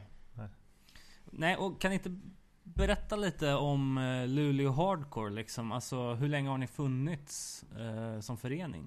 Ja, den här föreningen har funnits sedan eh, i början på 2021. Eh, efter att gamla lokalen stängdes ner som var på andra sidan stan som funnits, fanns i 13 år. FG7 så. Och den eh, lokalen då, föreningen som drev den lokalen bildades 2003 tror jag. Som att vi bildade, ja, blev en formell förening med organisationsnummer och sådär. Okej, okay, ja. Men då, om man ska säga, varumärket hade väl funnits några år innan kanske. Men, Men den gick också under epitetet Luleå Hardcore eller? ja, det- precis. Eller Ja. Luleå HC var det väl, men det var så- ja, Luleå HC, Luleå Hardcore. Men det vart ju som att sen, när vi då hade den lokalen så var, pratade man mest om FG7. Även Okej. om föreningen som stod bakom inte hette det va. Men, Nej. Jag förstår. Eh, och ni då personligen, alltså hur kom ni in på punk och hardcore? Vem vill börja? Okej, ja men jag börjar. Eh, jag är från Piteå. Och där däravid 2007 så, så startades det ett punkband i Piteå som hette Hating the Postman. Som var liksom en blandning, eller det var då en som hette Lars Kötzi som bor i Umeå nu. Så som startade band med några som var liksom 13. Så jag vet inte om det var någon så här uh, studie Mm. förbundssamarbete eller någonting. Men det blev i alla fall Hating the Postman som tog in min tvilling på trummor. Okej. Och han, för han var liksom punkare före mig. Så började jag tycka om dem väldigt mycket. Och ja, det bandet blev misslyckade bort då. Och det där var ju som starten för en liten kompiskrets av punkare i Piteå. Och för oss så var det ju som naturligt då att komma till Luleå och vara här på spelningar. Så det är väl som det som är starten Okej. för mig. Ja, alltså jag vet inte. Det var väl bara att man... Jag började med det här som sagt ja, kring, i mitten på 90-talet och det var ju för att då var det ganska... Det var ganska på tapeten allmän, allmänt sådär. Det var mycket så här. Man hade någon kompis som hade någon brorsa kanske. Eller, alltså du vet, det är det vanliga. Man, man, man hör lite... Och man börjar gå på spelningar, man börjar med fanzines, man börjar spela själv, man börjar sätta upp spelningar. Alltså, ja, jag kom in som då en liten snorunge egentligen och börja hålla på. Och också att man var så... Man fattar ju som inte att... Man gjorde ju allt, allting och man gjorde allting själv för att man fattar som inget annat. Alltså som att... Det är klart vi ska sätta upp en spelning med vårat band och våra kompisars band. Alltså det var det, som man gör kanske i den åldern. Eller vi gjorde det för att vi fattar som inget annat. Och sen bara for, har jag bara fortsatt. Och gör samma sak egentligen nu. Så här. Vilka, vilka band var det som var aktuella på den tiden? För jag förstår det som att det var ganska mixat. Liksom det var punk, hardcore, metal, dödsmetall. Liksom det var, det var lite samma folk i massa olika band av olika stilar. Liksom, så. Absolut, och det var, det var ju väldigt typiskt för Luleå då. Alltså på en spelning kunde det ju vara Det var ett väldigt hopp med genre kunde det vara. Så, alltså, Det, det, var, det var väldigt speciellt, men ganska kul också. Så att man som, man, jag vet inte. Och folk kände, alltså folk umgicks ju också. Det blev ju så, alltså man känner ju folk. Alltså Mm. sen att man kanske gillar lite olika grejer eller sådär, men att det, jag tror ändå det var bra. Det var en ganska så här. Det var ganska öpp, kändes ganska öppet när man tänkt på det i efterhand. Att det var som, det var inte så, det var inte vattentäta skott liksom. Mm. Nej. Det är något jag kan känna ändå kan finnas kvar, i alla fall hos mig då, än idag. Att vem som helst som håller på med gör det själv musik, eller som vem som helst som spelar musik där det känns som att de vill bara uttrycka och de behöver en scen, så känns det som att det är kul att dela scen med dem. Mm. Så. Ja, det är ju häftigt. Det är ju också ett sätt att hålla scenen vid liv kan jag tänka mig. För att folk som går och ser ett dödsmetallband kanske blir introducerade för ett hardcoreband och kommer in på den kulturen. Så att det är ju... Jo absolut, och det där, just metal, alltså Många, alltså metal har ju inte kanske riktigt samma den här DIY-grejen på samma sätt. Men att en del kanske, så säga, som du, precis som du säger, att de bara ah, fan, så kan man ju göra. Mm, mm. Det händer ju. Det är inte, nu är det väl, ja, det händer lite då och då. Eller andra genrer också såklart. Men just metal tänker jag, där, sker, där har jag ju sett det själv. Alltså att folk som bara, ah, Ja men precis. Det var, så, det var som någon sa häromdagen. Vi snackade med någon att metalband och heavy metalband de har en tendens att ja, men de sitter och riffar i replokalen och sitter och väntar på att någon ska kliva in genom dörren och bara Du låter bra, du ska få ett skivkontrakt. Så här, medans hardcore punk det är liksom mer såhär, men vi, riffar, vi, vi spelar live, vi styr upp det själva och det händer något liksom. Ja visst, det kan inte ens stämma. Men, vi, men, vi, men vi, vi har inga problem att ställa oss på en scen och köra ändå. Och det är så ganska så här, jag, menar jag är ju ganska medioker. Jag kan spela massa instrument, men jag spelar gitarr och sådär. Jag är inte särskilt duktig på gitarr. Det finns, men just det, det finns många metalkillar som är jätteduktiga på gitarr. Men de, men de skulle aldrig göra samma som jag, bara ställa mig och köra på en scen. Nej, nej precis. Så det, det är ju lite man har någon slags inställning till det man håller på med. Och det är väl som det jag tänkte faktiskt. Jag funderar lite nu under veckan som har gått om det här. Vad, vad är hardcore då? Jag tänker för mig, det är det jag menar allvar med det man gör. Alltså på något sätt. att Inte på ett så här dö, dödsallvarligt sätt kanske. Men ändå så att ja men det här är ju på riktigt liksom. Mm. Det är inte ett, liksom, vad ska man säga? Ja, men då menar jag allvar. Alltså så här, ja, självklart. Alltså, bara hålla på med band och spelningar och sånt. Det, det är ju, ja, det är ingen ploj liksom. Vad man håller på när man, att man fortfarande håller på fast man som inte, man är lite äldre och sådär. mm. Ja men precis. Och det är det vackra nu när, när, scenen är gubbig och fin. Jag tycker liksom om det. Man vet som att det är inga, man blir lite beklämd om dessa ungdomar. Så, så vet man inte hur man ska förhålla sig till det. Det är som den här, du vet. bara- Jag kommer ihåg, jag kommer ihåg det någon gång man har försökt så här, och man ska försöka snacka med så här, tonnisar och man, man känner sig, man känner sig som farsor på stan liksom. Hej ungdomar! Ja men det är ju ett ständigt problem i alla scener tycker jag, både med återväxten av en ny generation punks men också med jämställdheten. Att det Mm. blir så jäkla lätt en, en gubbklubb. Och så får man försöka liksom ja, men klura ut något jävla sätt att få in lite nytt blod. Och det är inte så, så jäkla enkelt. Nej, just i alla fall just alltså återväxt, yngre folk, det, ja, det, det går ju trögt. Jag menar Luleå är generellt en stad folk flyttar från och många gör ju det. Alltså så här, de dyker upp så här kanske i sena tonåren, man är på, en del som ja, de är engagerade och sådär. Sen så, ja, man vill lite 20 någonting då bara, mm, man vill plugga eller man vill se något annat eller ja, då flyttar man. Det, det är ju ett, det är ju så. Mm. Det är ju en sån stad. Men när ni så att säga kom in på punk och hardcore i Luleå regionen. Vad var det för liksom band som var vad ska säga, förgrundsfigurer eller aktuella då som ni gick och se, såg i början? Liksom? Jag menar ni två är ju olika generationer liksom. Men jag tänker att det kan vara intressant att höra både vad, vad det var som gällde för dig på ni, mitten av 90-talet och för dig då som kom in mitten av 2000-talet. Ja, DLK känns ju väldigt lätt att ta som exempel. För vi reste ända till Göteborg för att se dem. Några, några kompisar liksom. Så de var ju väldigt centrala och man var väldigt peppad på. Och det var ju som Perverts minns jag att de coverade eh, det här misslyckade abort då. Och, Mm. Så det känns som så här svenska punkklassiker. Och för mig så var det också eh, Varning för punk samlingarna var det var som då jag själv kände att ja, men det här har som jag hittat. Fast det var ju på disken hemma för att min tvilling lyssnade på det. Men eh, Ja, ja, ja, ja. det, var, det var ju ändå jag som då Det kändes som att det talade till dig liksom. Massmedia och Välkommen till Jo alla de där fina låtarna. Ja, Jävla succé. men också Anticimex och alla de där. Liksom mycket råare än det här svenska punkklassiker Mm. stuket. Så att, eh, ja, mycket så. Och här lokalt då? här lokalt på den tiden alltså Ja det blev väl banden här i Luleå var ju Med Dodeska Den tyckte vi jättemycket om när vi kom hit. Alltså när man åkte upp och Och man var Det är som När det är så nytt Så tycker jag också då var man ju superpeppad på allting. Mm. Att man liksom missar dis- Jag minns det att eh, Det skulle vara Dispose som skulle spela och så Dodeska Dan tror jag. Så det var ju två lokalband då På FG7 liksom där 2008 eller någonting eller lite senare kanske.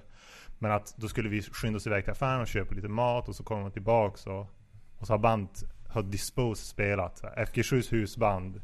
Jag är ganska säker på att det är de som spelar flest gånger på FG7 Så då säger jag till Hello eh, Frågar som Har de spelat? För det är som att jag känner på mig. Nej de har spelat. Och bara, jag har missat det, nej nej nej. Och att det är som att, att Hello fattar liksom inte vad som är grejen. Att, det är som att hon bara, jo jo det var Discharge kom och spelade vet du, så det missade de. Men att det var, för mig så var det som, alltså du fattar inte alltså det, Jag åkte från. Piteå för det här. Ja, exakt. Ja men för dig då på, på mitten av 90 då, minns du något? Ja, alltså det var ju... Det fanns ju som inte riktigt samma... Mitten av 90, det var ju väldigt mycket så här fritidsgårdsspelningar och det var ju som på en lägre nivå om man säger så. Det var ju väldigt sällan det kom band utifrån och spelade när jag började som hålla på. Då. Så det var ju som, man gick och kollade på ja, men, lokalbanden sådär. Mm. Alltså som, som fanns. Och, ja, vad fasen kan jag tycka har varit särskilt sådär. Jag vet inte, det är jättesvårt att bara säga Mm. så. Jag kanske ska kolla igenom det innan. Men, jag, Ja, men vi fick jag, en hel en lista på på, ja men just 90-tals hardcoreband som släppte demos. ja, Eh, många, väldigt många gjorde det. Ja, och som var riktigt bra. Även fast vi kanske inte är de som har grävt djupast i obskyr svensk hardcore så var det liksom skitmånga bra grejer som vi aldrig hört talas om. Nej. Och det var ju Mean, Depression, Second ja, Unit, precis. Jo men alla de... Strict och... Ja just det, jo. Ape 6. Ja, de- Ja, det var tidigare, Apex, ja. ja. Jo, Apex, de är ju, det är ju, de är ju lite äldre. De är ju som...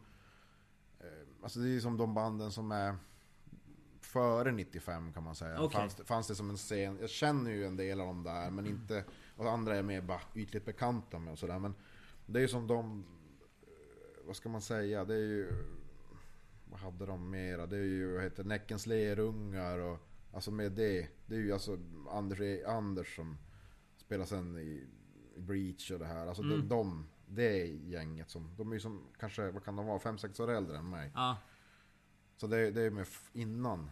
Kanske så. Men där, där fanns det ju, jo det fanns absolut bra grejer. Sånt som jag fortfarande kan lyssna på så här. Och man har, och sen, sen, men sen som sagt, jag som du nämnde, alltså, så, ja, Strict var jättebra. Och ja, Min också. Ja, jo, nej men det fanns... ja, Det fanns, det fanns ändå rätt bra band. Alltså så här, man får ju tänka att det, folk är rätt unga och rätt så här, ja, man har, inte, man har bara spelat i princip fritidsgårds. Ja. Men att man får ändå säga att det var ganska, jag tycker ändå att det var, folk gjorde det bra. Hög nivå liksom. Ja, det får jag säga. Men sen, vad som hände sen mot slutet av 90-talet, det var ju att man började ha, vi hade nog kontakt med Finland 97-98 någon gång tror jag vi började ta hit finska band. För Okej. jag vet att, för jag har på video nämligen, från en spelning, och det, då är det ju med Kansan Demokratia och det, och det, det, det är nog 90, ah, 98 eller 99 det är ifrån. Och vad är närmsta finska stad? Tornio. Okej. Vilket är ungefär en och en halv ungefär bort. Och de igen i sin tur, det är ju alltså som... De har ju en lång, alltså Tervetkädet. Jag menar Tornio stad har alltså rest en jävla obelisk över Tervetkädet. Alltså åk och titta på den om ni är passerande. Det är ju mäktigt. Det är liksom, vad kan den vara? Ja, 10 meter är den ju säkert. Så jättesnyggt belyst och allt sånt här. Och det är liksom... De, de, Tornio stad är stolta över att Tervetkädet liksom, det, det, de är härifrån. Och det är så här, ja det är mäktigt. Om man träffar Leje, han är ju liksom, han går ju fortfarande på spelningar liksom. Men de, de, och de hade ju mycket alltså, spelningar, det är som, så här, som man har sett sen. Alltså, ja, men så här, oj, Poloy spelar där typ så här, 95 eller något sånt. Alltså de, de hade en... Men det var lite, lite mer råpunkscen. Jo, det har det nog alltid varit där. Ja. Så, sen i Uleåborg hade de ju en mera, alltså US Hardcore, när den vågen kom så var det, var det nog stort. Och det, bara för några år sedan fanns det fortfarande, alltså som att det kom nya så, även om det är mycket mindre. Men de har ju som ändå finsk, alltså man ska säga, finsk hardcore, är ju som en viss Ja, exakt. och den, eh, det, det, det finns ju. Och det, det, det är också, jag vet inte vad jag ska säga, men vi hade nog kontakt med dem, alltså som gänget som jag var med. Vi hade en, en, mera, alltså än innan man så småningom då. För sen började man ju mycket med Umeå, för vi åkte ju till, man började åka till Umeå på spelningar då. Just när det kom så här, ja men ut- utländska band, man bara, du vet de spelar till kanske Stockholm och Umeå. Man Ja. bara, ah, 108 och... Ja men exakt, åker man till Umeå och ser liksom så här band och så ja, att folk flytt, som är härifrån flyttar dit och alltså man börjar, ja, men du vet, man börjar byta och, och så småningom då så börjar, ja men de åker hit och spelar, vi åker dit och spelar. Men det kom som, det var nog mer mot, slu, ja kring slutet på 90-talet. Men det var aldrig så att det var, jag tänker baltiska band som kom till Finland och lirade och lirade högt upp togs över till Luleå liksom. Nej inte då, det har nog kommit sen, det var jävligt lite från Baltikum ska jag säga överlag. Okej. Jag kan inte komma på särskilt många. Och absolut inte då. Nej. Jag vet att det spelade, alltså typ estniska band och så spelade i, alltså, i, i södra Finland. För jag har varit på spelningar där Mm. det var så här. Jag menar band från Estland så, men det var ju Tammerfors. Så att Ja, de får nog aldrig längre än så. okej. Där tänker jag, ja det, det blir väl ändå ganska långt för de baltiska banden. Även fast det kanske skulle passa bra in Ja. om de åker igenom hela Finland och så ner genom Sverige. Så För skulle det som, kunna vara. det var ju det som sen hände då. Lite, några år in på 2000-talet. Det var ju ett, det började bli ett jäkligt bra nätverk med att åka runt så att säga, Mm. Bottniska viken. Band kommer från Finland eller ska till Finland. Och så spelar man antingen kusten upp eller kusten ner, alltså Ja. på bägge sidorna. Och då blev det som att, då hade vi börjat få igång återkommande spelningar i Luleå. Och då, det var då liksom vi började, ja men det som vi fortfarande spinner på kan man säga. Och att det funkar jävligt bra. Och det, det kom folk och vi hade väldigt bra spelningar Mm. så småningom. Och det, vad som hände då var ju att det fanns ingen, när vi började så fanns det som ingen Det fanns ingen lokal egentligen så, men då finns det en, en lokal där i stan som är en kommunal lokal. Som eh, vi började sätta upp på. Så här, och då var det en som var ansvarig för den, såg men fan det här är, det är jättebra grejer liksom. Så, här. så att i början var det som så här, ja men hörni grabbar Ja men släng in nyckeln i brevlådan när ni är klar va. Så att vi fick som bara fria händer och bara köra Okej. där. Ja ja ja. Och det, det funkar skitbra. Och så småningom, men sen då som det alltid är. Då blir, ja men då blir det så att nej men då har de så arbetsmarknadsprojekt. Det blir Ja, ja. krav liksom. Ja men precis.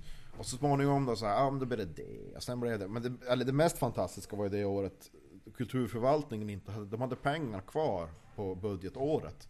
Och vi fick liksom, jag minns inte om det var 40 eller om det var 60 000. Men det, alltså, vi fick en påse pengar, här, fixa något. Så då körde Det är tacksamt. Ja, ja, så vi körde en festival i två dagar. Och de tyckte det var helt fantastiskt liksom. Ni har kört en festival i två dagar med liksom 20 band. Och det har bara kostat typ 40 000. Vi bara, ja, inga problem. Så då fick vi, hade vi väldigt gott eh, liksom renommé. Det funkade rätt bra med dem då ett tag. Mm. Och sådär. Men sen det där gick var som alltid till och från. Och sen då vart det så här, ja men då Ah, ni måste ha ordningsvakter. Mm. Jaha, okej. Ja, men då löste vi det. För det är ju ett släkte som, ja, ja, det är inga, de har inga, inga skrupler för att ta händer. Liksom, få liksom en tusing i näven. Det, det har de, det har de inga problem. Nej, men då blir det så här. Nej, ni måste ta det vaktbolag som kommunerna har upphandlat.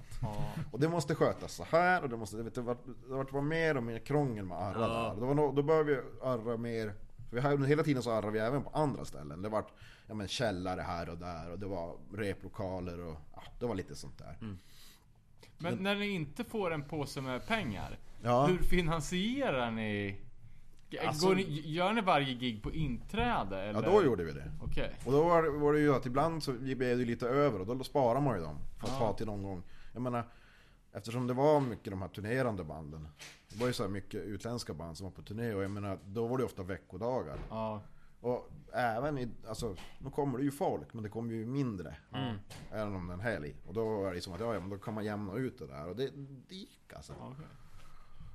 Det Och att man hyr in sig på en tillfällig lokal istället för att ha en egen då som ska kosta Ja, det var och det som var att vi fick ju nyttja den lokalen till en början gratis Ja. alltså. För att de insåg att det är ju lättare att, än att vi ska söka pengar från dem för att betala dem. Alltså förstår du? De tar från en fick och stoppar Ja. en annan. Men så småningom så kom det väl nytt folk där som tyckte att jo, det ska skötas på ett visst sätt. Då. Jag förstår. Och det var det som gjorde kan, att då... vi, kan vi dra igen där kanske? Så, eh, går det tror du? Ja, Så ja, att, det eh, måste vi- gå. Släng Vi slipper...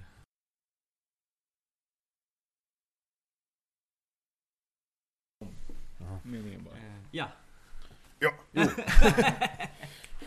ja, jo, som jag vad får jag säga att under, då, under 90-talet så många andra städer som hade en, en scen, alltså man jämför Linköping, Vänersborg, de här, de hade ju oftast ett, en label också. Det fanns någon då som släppte de här lokalbanden, men att Luleå hade som aldrig riktigt det på samma sätt. Va? Men var Forced Into Outlast Section 8 och de uppe här och lirade något eller? Nej, inte i Luleå. Nej. Det, de spelar ju med en Ja. del av dem. Jag vet att eh, Outlast spelar ju med och så. Och, men The Forced In 2 spelade också, jag tror det. Mm. Jo, det, det tror Outlast jag med. vet jag, för de har jag sett, så att det kommer jag ihåg. Men... Fattar. Eh, Jag har tänkt på, jag, jag har ju bott i Umeå också och eh, det här med att det var en stark straight edge våg i Umeå, att det känns som att det ändå finns kvar på något sätt så här, inbakat i allt, även bland de som liksom inte typ dyrkar Refused eller sådär, att det bara finns som, jag vet inte, vissa har som klagar på det, att det är så här Folk dricker bara folköl på spelningarna. Att det är som, som att det skulle vara någon sån där liksom, straight edge touch. Eller ja, ja, ja, jag fattar, fattar. finns kvar. Umeåborna hade syn- en syn på Luleå lite grann som ett Ibiza. Det var, det var, det var de där gyllene åren där runt 2005 när de, när de, Då kunde man åka till Luleå och kaosa för att det är ingen i Umeå som vet vad som har hänt. Det var fint. Nej men det är just det som jag sa om det här med labels, alltså det är ju det också så att om man tänker så här i efterhand, alltså som dokumentera eller vad man ska säga. Att eh, Vill du veta så här eh, vilka band som fanns i Vänersborg 97 Så de, har lämnat mer spår efter sig. Mm, Men att här är det verkligen så här, du får, Det här kräver att du måste komma över en kassett. Det var rätt kul faktiskt, jag skickade eh, till någon kille som jag inte vet vem det är Men jag skickade i alla fall, det fanns ett band härifrån som heter Far Apart. Som, Alltså eh, emo-band? Ja precis, som hade sina stunder, absolut. Och då har jag en kassett med dem som någon som tydligen har, han hade allt med dem. Allt de någonsin har släppt, utom den kassetten. Så jag, skick, jag kopierade den och skickade till honom. Vart jätteglad. Kul. Men det är jättekonstigt så här, just för att de, de, de, de släppte ändå faktiskt skivor, det gjorde de. De släppte en split tror jag, undrar om de inte släppte något mer, det får ni kolla upp. Ja, men för vi förstod ju som att Hette han Göran från ABF som var Ja, lite Göran Norman. Ja, lite navet liksom. Ja, ja, ja. Att fixa studioinstrument. Alltså dels så jobbade han ju på ABF. Ja. Så att det var ju som när man började repa där så småningom. När man då hade, blev så frän. Så, eh, ja, han, han var ju den som skötte så. Men också att han drev ju den här studion. Och han har ju, jag vet att han har ju allt han har spelat in. Någonsin i princip. Nej men i alla fall väldigt mycket. Har han ju sparat. Så att han har ju som, jag har ju tänkt på det, fan, han sitter ju på en jävla skatt alltså, Ja, egentligen. ja. Ja, måste vi söka rätt på. Ja, Ja, ja nej, men han håller på fortfarande. Han gör ju musik själv och det är väl kanske inte så, så men han spelade ju in, Luleå hade ju ganska mycket döds och black då på 90-talet också som också var så här, fan de var, de är några år äldre än mig men de var väldigt unga många och släppte ju plattor på så här, i USA och sånt där. Och det är ju Göran som spelar in det där. Och, Men, men var Pelle Gunnefelt någon sorts prao hos honom? För han, vi har hört att han jobbar med Göran i studion. det är På möjligt, ABF. det är möjligt. Alltså det, Pelle är ju några år äldre än mig så Ja. jag känner inte honom alls. Nej. Men det kan mycket väl stämma. För sen hade han ju, den var ju Hortlax. Ja, precis. Alltså den, Ja. Men det var ju för att de hade ju typ något uthus eller vad fan det var. Där de byggde. Men det, det är som, de, de, som sagt de är några år äldre. Så det, den har jag aldrig varit i. Men däremot, jag har ju spelat in där hos Göran. Alltså när han var på Lövsgatan. Okej. Och det var ju som, det var ju jättefint alltså. Jättebra ställe och så. Vad var det för band du hade då? Det var ju med Cranium. Okej. Som, jag, som jag spelade på ganska många år. Och vi spelade in Och då, då pratar vi inte om det finska Nej. eh, Eh, nors- slambandet? Norska med två A.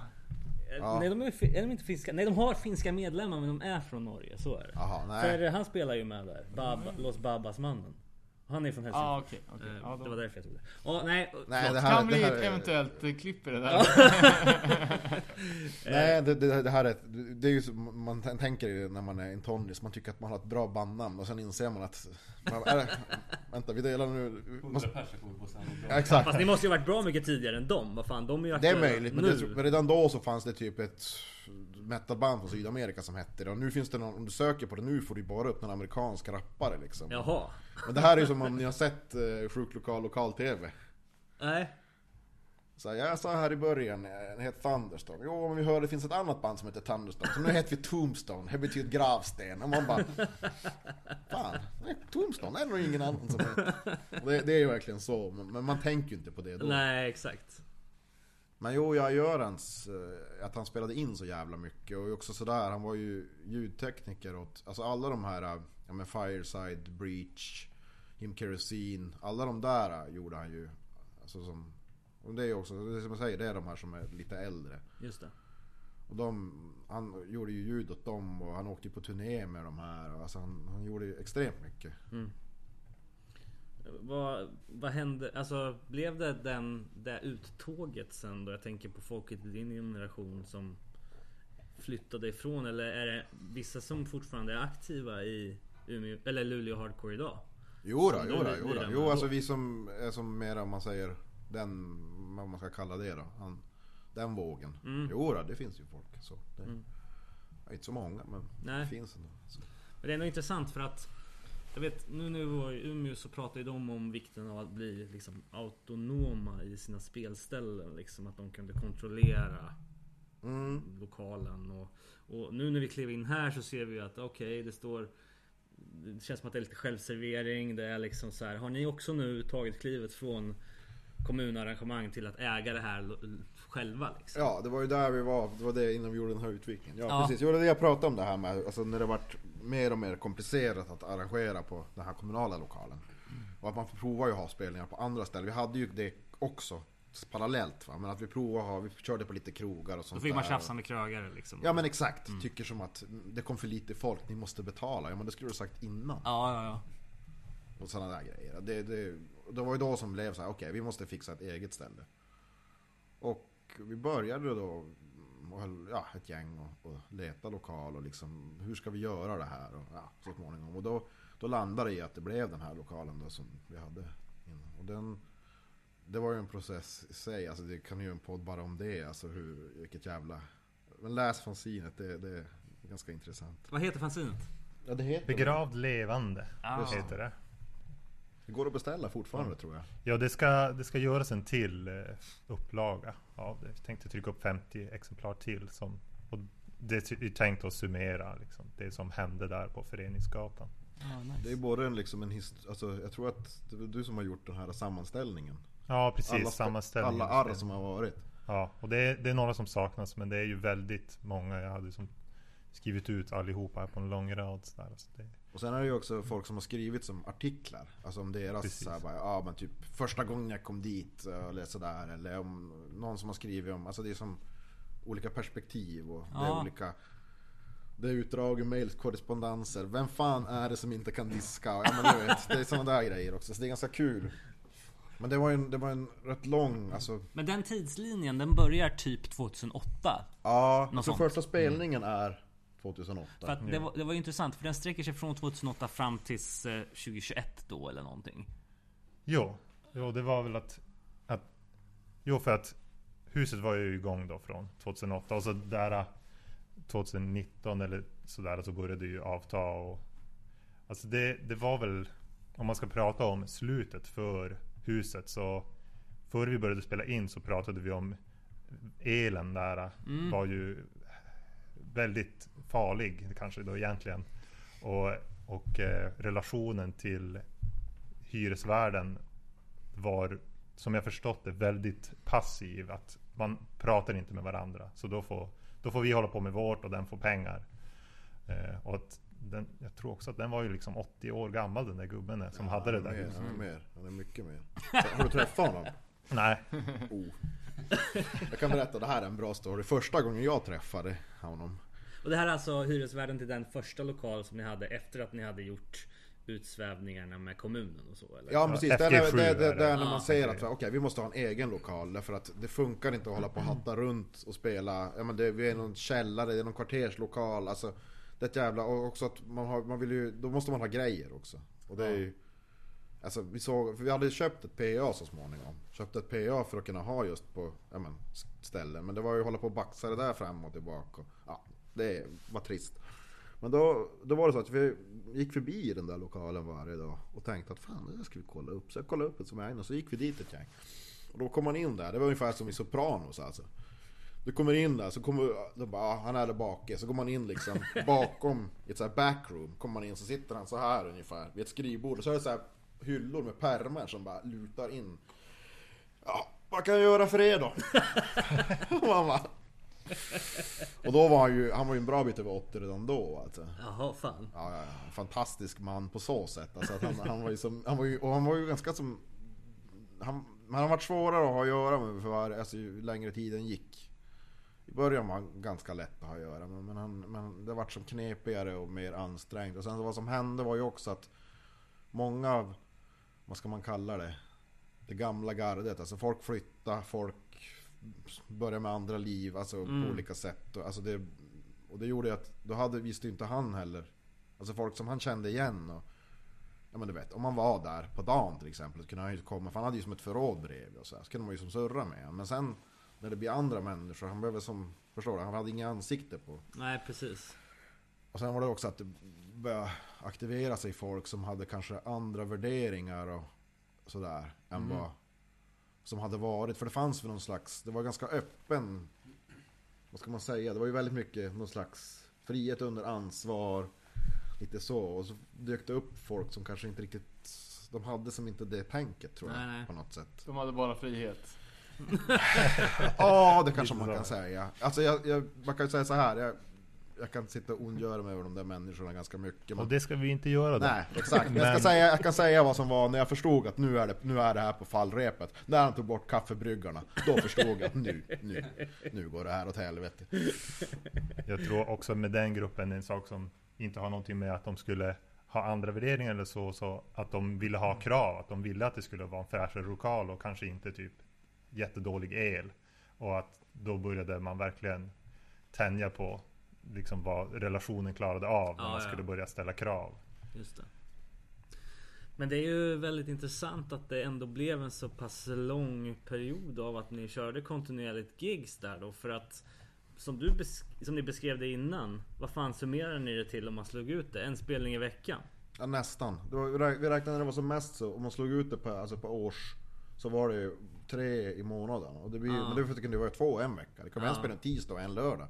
Men alltså det är ändå jävligt mäktigt. Och det, det har jag ju tänkt, och det snackar vi om sen tror jag. Att Jag tror det var det alltså, som sådär självförvaltande ställe om man säger så. För jag menar, vi drev ju det där utan kommunalt stöd och sånt. Jag menar, det var nog det som då, när det la ner, var det var igång längst. För jag menar, verket fanns ju i Umeå, men de, det var ju kort. De fick ju byta lokal dessutom Ja, ja. flera gånger.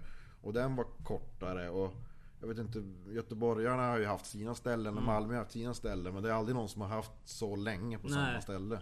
Jönköping har ju ett riktigt superställe. Men jag vet inte hur det finansieras eller så. Det är ju gigantiskt och sådär. Väldigt häftigt. ställe. Ja men jag vet, det är samma om man tänker skylten Linköping Mm. finns ju också. Det har ju funnits för fan sedan 80-talet. Men det är väl, tror jag, kommunalt finansierat på Ja, något sätt. säkert. Och, och omstartat i flera varianter. Vi var där för Var det tre år sedan vi var där och såg eh, Tragedy? Eh, På nyöppning. Nyöppning och då, då, då bara nu ska vi ha spelningar och ni ska börja åka hit igen och vi bara fan vad fett och sen Blev har inte hört något mer. De körde ingen mer. Nej, det vart för pandemipaus Ja, kanske. Jag vet inte. Ja, det är för, där, jag har ju varit där flera gånger. Alltså, så första gången jag var där var jag kanske 15 eller något sånt. För syrran bor i Norrköping. Så de Ja, bara, ja. ah, men det är spelning imorgon i Linköping. Fan vad kul. Får man dit. Ja, men det låter ju rätt unikt att ha haft en egen lokal så pass länge. ja, det är det som jag, man tänker på det. Alltså, som, som någon skrev om det där. Alltså, vad, alltså, hur, hur, hur, fan, hur gick det? Alltså, jag vet som inte. Men vad fan kan vi inte hämta den där listan och bara kolla över lite Ja, du får läsa era, era höjdpunkter från Oj, eh, liksom herrejävlar. Och lågvattenmärken. Ja exakt Ja du.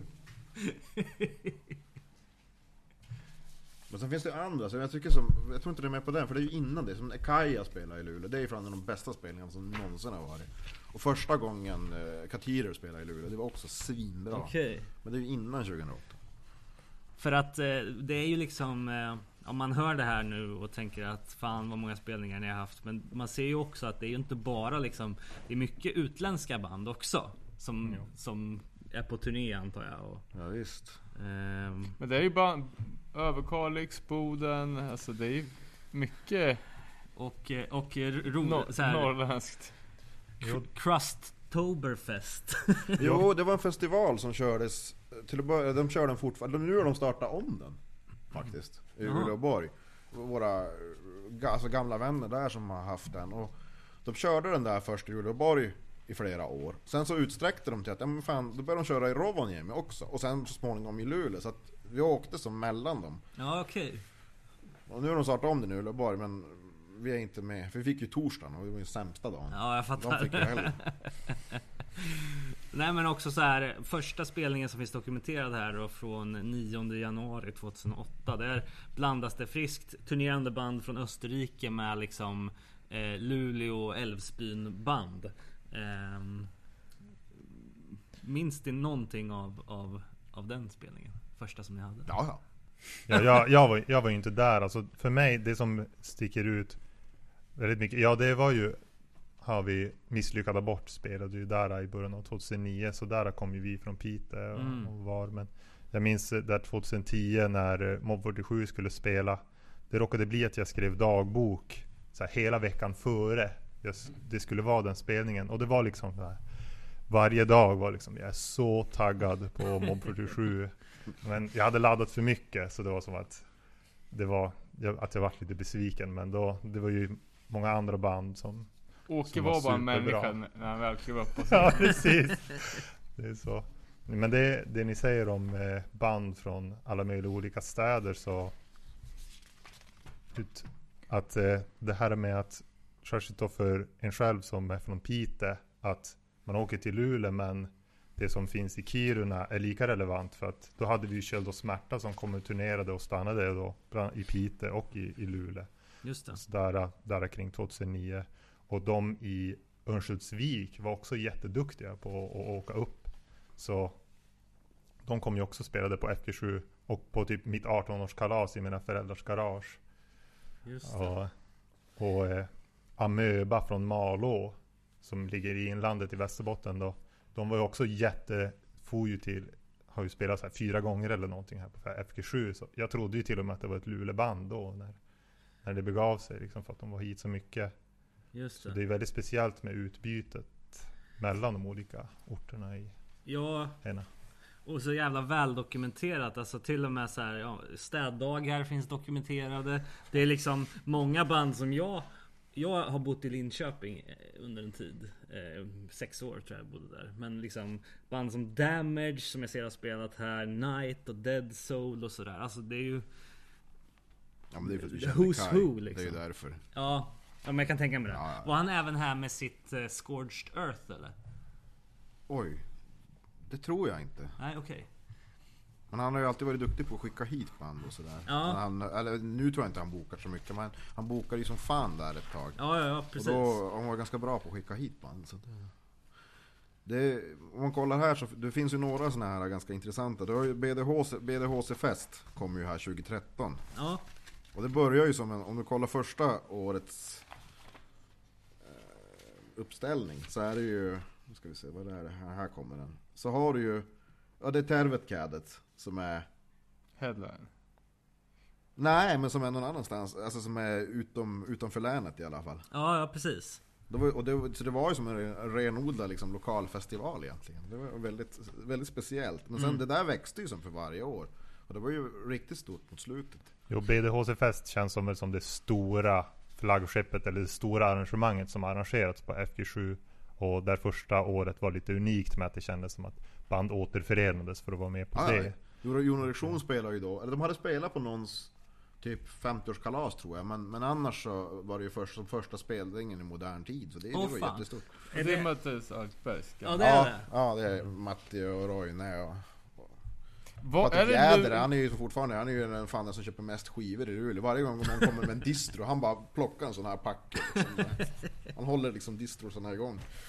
Var det Luleås första punkband? Nej, det tror jag inte. Men de... eh, De är jävligt tidiga. Alltså för då, då tror de... Jag vet inte exakt vilket år de började. Jag kan fråga Matti om ni vill ha exakt årtal. Ja, jag men- vet 83 ha- sa någon, någon Ja, det kan hända. Det kan hända. För de är, de är med i det här fanzinet som jag inte minns vad det heter. Och det är ifrån då. Men nej, men det, det fanns ju band innan. Det, Okej. det. det vet jag, för jag, jag grävde i det där någon gång. Och det fanns ju... För det där är som samma, jag vet Nicke Pack. Det är ju som samma gäng. Okej. Och sen som gjorde Pack och sen har han gjort ett fanzine. Han gjorde ett fanzine på 90-talet som hette... Något med siffror. Det hette inte ett, kan det heta 101 kanske? Mhm. Ja, jag vet inte. Jag har ingen aning. Han flyttade till Stockholm ganska tidigt. Och det är ju först på senare år jag fattat att det var samma person. Okej. Att, så här, att aha, Nicke Pack, det är samma som han som jag gjort det där. För han, han gjorde ett fanzine som hette Pack. Okej. Och det, det är ju som de, alltså som är... De var nog födda i slutet av 60-talet ska jag tro. Men det fanns ju band innan. För det fanns fanzines också. Som skrev om band i Luleå. Som fanns innan och så, Just så det. att det finns band innan 83, det gör det. Och jag vet inte det där, det är som skiten rinner och de där. Det är också så här tidigt 80-tal. Mm. Eh, jag bläddrade fram här till eh, 2014 och såg att eh, den 17 oktober där så hade ni något kinesiskt band som tillsammans med Bad Nerve då från Mm, Umeå. mm, Vad- De har ju vi hängt med, jag och David. Ja, Det var ja. ju Jonas Lyxzéns kinesiska band. Ja, ja okej. Så Mycket det... trevliga. Ja, det var ju, vi kände inte till det innan. Det var ju ett skithäftigt projekt. Jo, väldigt. Eh, Jag gillar ju han, gitarristen. Mycket sympatisk man. Så väldigt, väldigt liksom, han kände som att han, han var som oss lite grann. Så att man som man knegar på sin jävla fabrik i Kina hela dagarna och sen bara på helgen nu får jag bara morsa. Liksom. Ja, eh, ja det, det är ju... Just det, det där gjorde vi någon gång. Alltså vilket band som var längst ifrån som har spelat. Och det var Jag vet inte om det är Som dem eller om det är Fake Daddy. Fake Daddy. Ja, de är från? Valparaiso. Valparaiso, vad är det? Det är Chile. Ja, okej. Åh jävlar. Så jag undrar om det kan vara. För det, sen har det varit en brasiliansk band också. Men jag tror det är nog längre till Chile. Ja, säkert. Eh, jag ser ju också här, det blandas ju friskt här. Gudrun Schyman, Karl. Eh, var på besök, antar jag. Mm, jo. Eh, och sen, eh, ja men alltså det känns ju ändå som att ni kör ju året om och det är, det är liksom högtider och det är fotbolls-VM och det är liksom... Ja, och sen fotbollslaget också. FG7FC. Jaha, Som ju vann kaoscupen sist den arrangerades. Jajamän. okej. Ja, ja, ja. ja. Det är, Vad är kaoscupen? ja, det är ju En fotbollscup. En fotbollscup som är i södra Sverige. Men, men då åkte det ner ett gäng härifrån. Och sen åkte det även folk som bor där nere som spelade för, för Luleå Okej. så att säga. Det åkte... Fan, Stina åkte ju från Berlin tror jag för att spela för det där. Men, det, Mm. men Luleå vann då såklart. Så att, Häftigt. ja, det är stort. Så det är något som ska arrangeras här är det ju tänkt då. För att de som vinner ska arrangera nästa gång. Precis, men då Jaha, händer det ju någonting här. Så att det, det, det har ju gått nu. det är med viruset får man väl skylla inte om det på. blir i sommar. Det, det återstår att se. Det är viruset som vet. Ja. Det jag vill på, med viktiga händelser och sånt där så tycker jag också att eh, Anarcho Pride under 2015 är Ja. väldigt bra exempel på en, ett viktigt arrangemang. Alltså det var otroligt uppstyrt och att det gänget som styrde upp det var väl som styrde upp många spelningar som hade väldigt så här ah, stark feministisk inriktning och Mm. startade jävligt bra band. Nollvision är det som jag tänker på mest då. Men de hade ju också ett fanzine som heter 21,8 som var Och det var ju också som någon slags reaktion på alltså det vanliga Luleå Pride. Att det var liksom, vad ska man säga, de hade lite fel fokus på något sätt. Kan man Jo. säga. Att man som bara, ja men då skiter vi i det, då kör vi ett eget. Ja. Och det är samma som det här som finns en annan del av Luleå. Det var ju för att Luleå hade en stadsfestival. Det är liksom så här, det kostar att gå in, det kostar att gå och pissa, det kostar, alltså Ja. förstår du? Och bara, ja men då kör vi, vi tvärsom, vi kör alltid, allting är gratis. Så det var så här, gratis mat, gratis inträde. Och så var det som ändå öppen scen, så det kom ju dit så här, folk som typ aldrig har varit där förr och kom dit och så här bara, ja men hej jag tänkte kan jag få spela några visor? Bara, ja för fan. så det var ju jättekonstigt ibland. Fan. Alltså, och då var det, kom det dit någon så här, grannar, de bara, alltså jag hade träffat mer folk här än vad jag hade gjort om jag hade gått på, förstår du? För att det blir som en annan Smart ju. Ja men det är ju sån här grej va, precis som det här med Narco Pride, att det var ju som bara så här, fuck you, vi kör själv tyckte de. Och det Ja. var jättebra. Fantastiskt. Jo, att det finns någon slags sån där... På tvärs. Ja, precis. Just det, och sen så ser man ju här det, är- Ja det är ju väl dokumenterat alltså, verkligen eh, Och jag, jag menar Det som ni ska göra i den här lokalen Framöver Jag antar att om vi kommer tillbaks hit om 10 år så kommer det vara 10 Fulla sidor igen förhoppningsvis Jag hoppas Jo, hoppet var ju att ha ett eh, BDHC-fest som ju alltid brukar hållas i slutet på januari. Men då blev det ju inställt då på grund av Vi var, På grund av ja, viruset. det kommer ganska långt i planeringen tycker jag. Men det, det var ju det där med att, ja. Men det, det, vi måste ju prata lite om den här lokalen också för att eh, Bara scenen här bakom eh, hur, hur, alltså berätta lite om den för jag hörde ryktas lite om konstruktionen Ja, eh, nu känns det som att jag vill höra från dig vad du har hört. Det låter ju... Vad har du hört? Nej men alltså att, eh, att ni har dragit in el under och ni har liksom byggt upp den så att det ska passa hardcore liksom Ja, alltså med scenbygget, för mig som inte riktigt kan så mycket om bygg alls, och, men som sitter i styrelsen och sådär, så känns det väldigt skönt att det är jättemånga byggnördiga personer som är med. Och det är som att när man pratar om att bygga scen så är det som att alla har jättemycket idéer och då håller de på att argumentera om sina idéer om vad som är bäst. Och att det har liksom skapats en bygggrupp och att Alltså då, det är en massa folk som är jätteduktiga på att bygga och har renoverat jättemycket hemma och Mm, mm. hållit på sådär. Så att, då vart det en scen och det gick fort och bygga den och har varit stor och allting. Ja, så ja, det- ja. Och Den är stabil. superglad. Den sviktar inte om du hoppar på den. Alltså förstår du? Ja, jag Höjden är också. Ja men den är perfekt alltså Och det du säger med, med elen där, då var det ju att väldigt glad, att folk var väldigt glada över att komma på det här att göra så att man kan vika upp någon liten lucka och så har man alla sladdar där så att man kan koppla in och så dra. Så att det Exakt. bara blir lite snyggare snyggt. med kablarna. Inget rassel, inget rassel. Vi måste ju fota det här sen också. Ja, ja. Nej men alltså det är också så här charmen med att ha sin egen lokal. Alltså jag menar ni gör ju vad fan ni vill. Och eh, full kontroll liksom. Så att Ja. det är ju det är ju fett. Eh, vad, om, man, om man pratar om eh, nutidens Luleå Hardcore då liksom och aktuella band härifrån just nu. Alltså ni spelar väl båda två i, i egna band? Kan, eh, vad, vad kan man säga om det? Liksom? Ja precis, jag, jag spelar ju ett band som heter Nani som, är, som var ett Umeå-band först Men sen så flyttade halva bandet till Piteå Och halva bandet är kvar i, i Umeå Så det är ju som ett band som är lite då del av scenen här. Ja men det är ju som, allt sitter ihop du vet Som jag snackat om. Ehm, Och eh, Ja du kanske ska prata om ditt band? Nej. Nej okej, nej men då. Ett, ba- ett, Det ska vara En eh, Ja men Lauri Manner heter han från Au- Aulo. Ska ha någon liten, ska ha någon turné i början av mars. Så då kommer det vara spelning i Kiruna Och så ska det vara spelning här Mm. Och den där spelningen i Kiruna Då kommer de att ha tre band Utöver det här turnerande bandet då. Så det, de är jag då väldigt intresserad av. Framförallt ett helt nytt band som heter Doom Days. Som, de, hade, de hade namedroppat olika band Men det kändes som att de bara tog de största banden så här, bara, Breach, Anticimex eller Dark Throne Att det är som att de bara Ja, ja, ni vill att vi ska lyssna, vi fattar liksom. eh, Men också Special Creatures Och Just det, något sånt här Och Valles nya band. Valles nya Remain in Grief Just det. Så var det Så det, det känns som att det är som hela Kiruna punkscenen typ, Och vad nu, pratar vi för, för typ av stuk på det liksom? Är det liksom skit i krust eller är det snabb US hardcore eller? Ja, nej, de här Remaining Grief och som Det är, Det är metalcore. Ja, det är metal Mm. liksom. Men Special Creatures de har jag dålig koll på, jag vet inte. De har spelat en gång tror jag. Ditt band då? Vad är det nu? Alltså det, det är väl som punk kan man säga, gans, lite sån typisk. Sången är en så här rop med eko typ. Och så, Okej.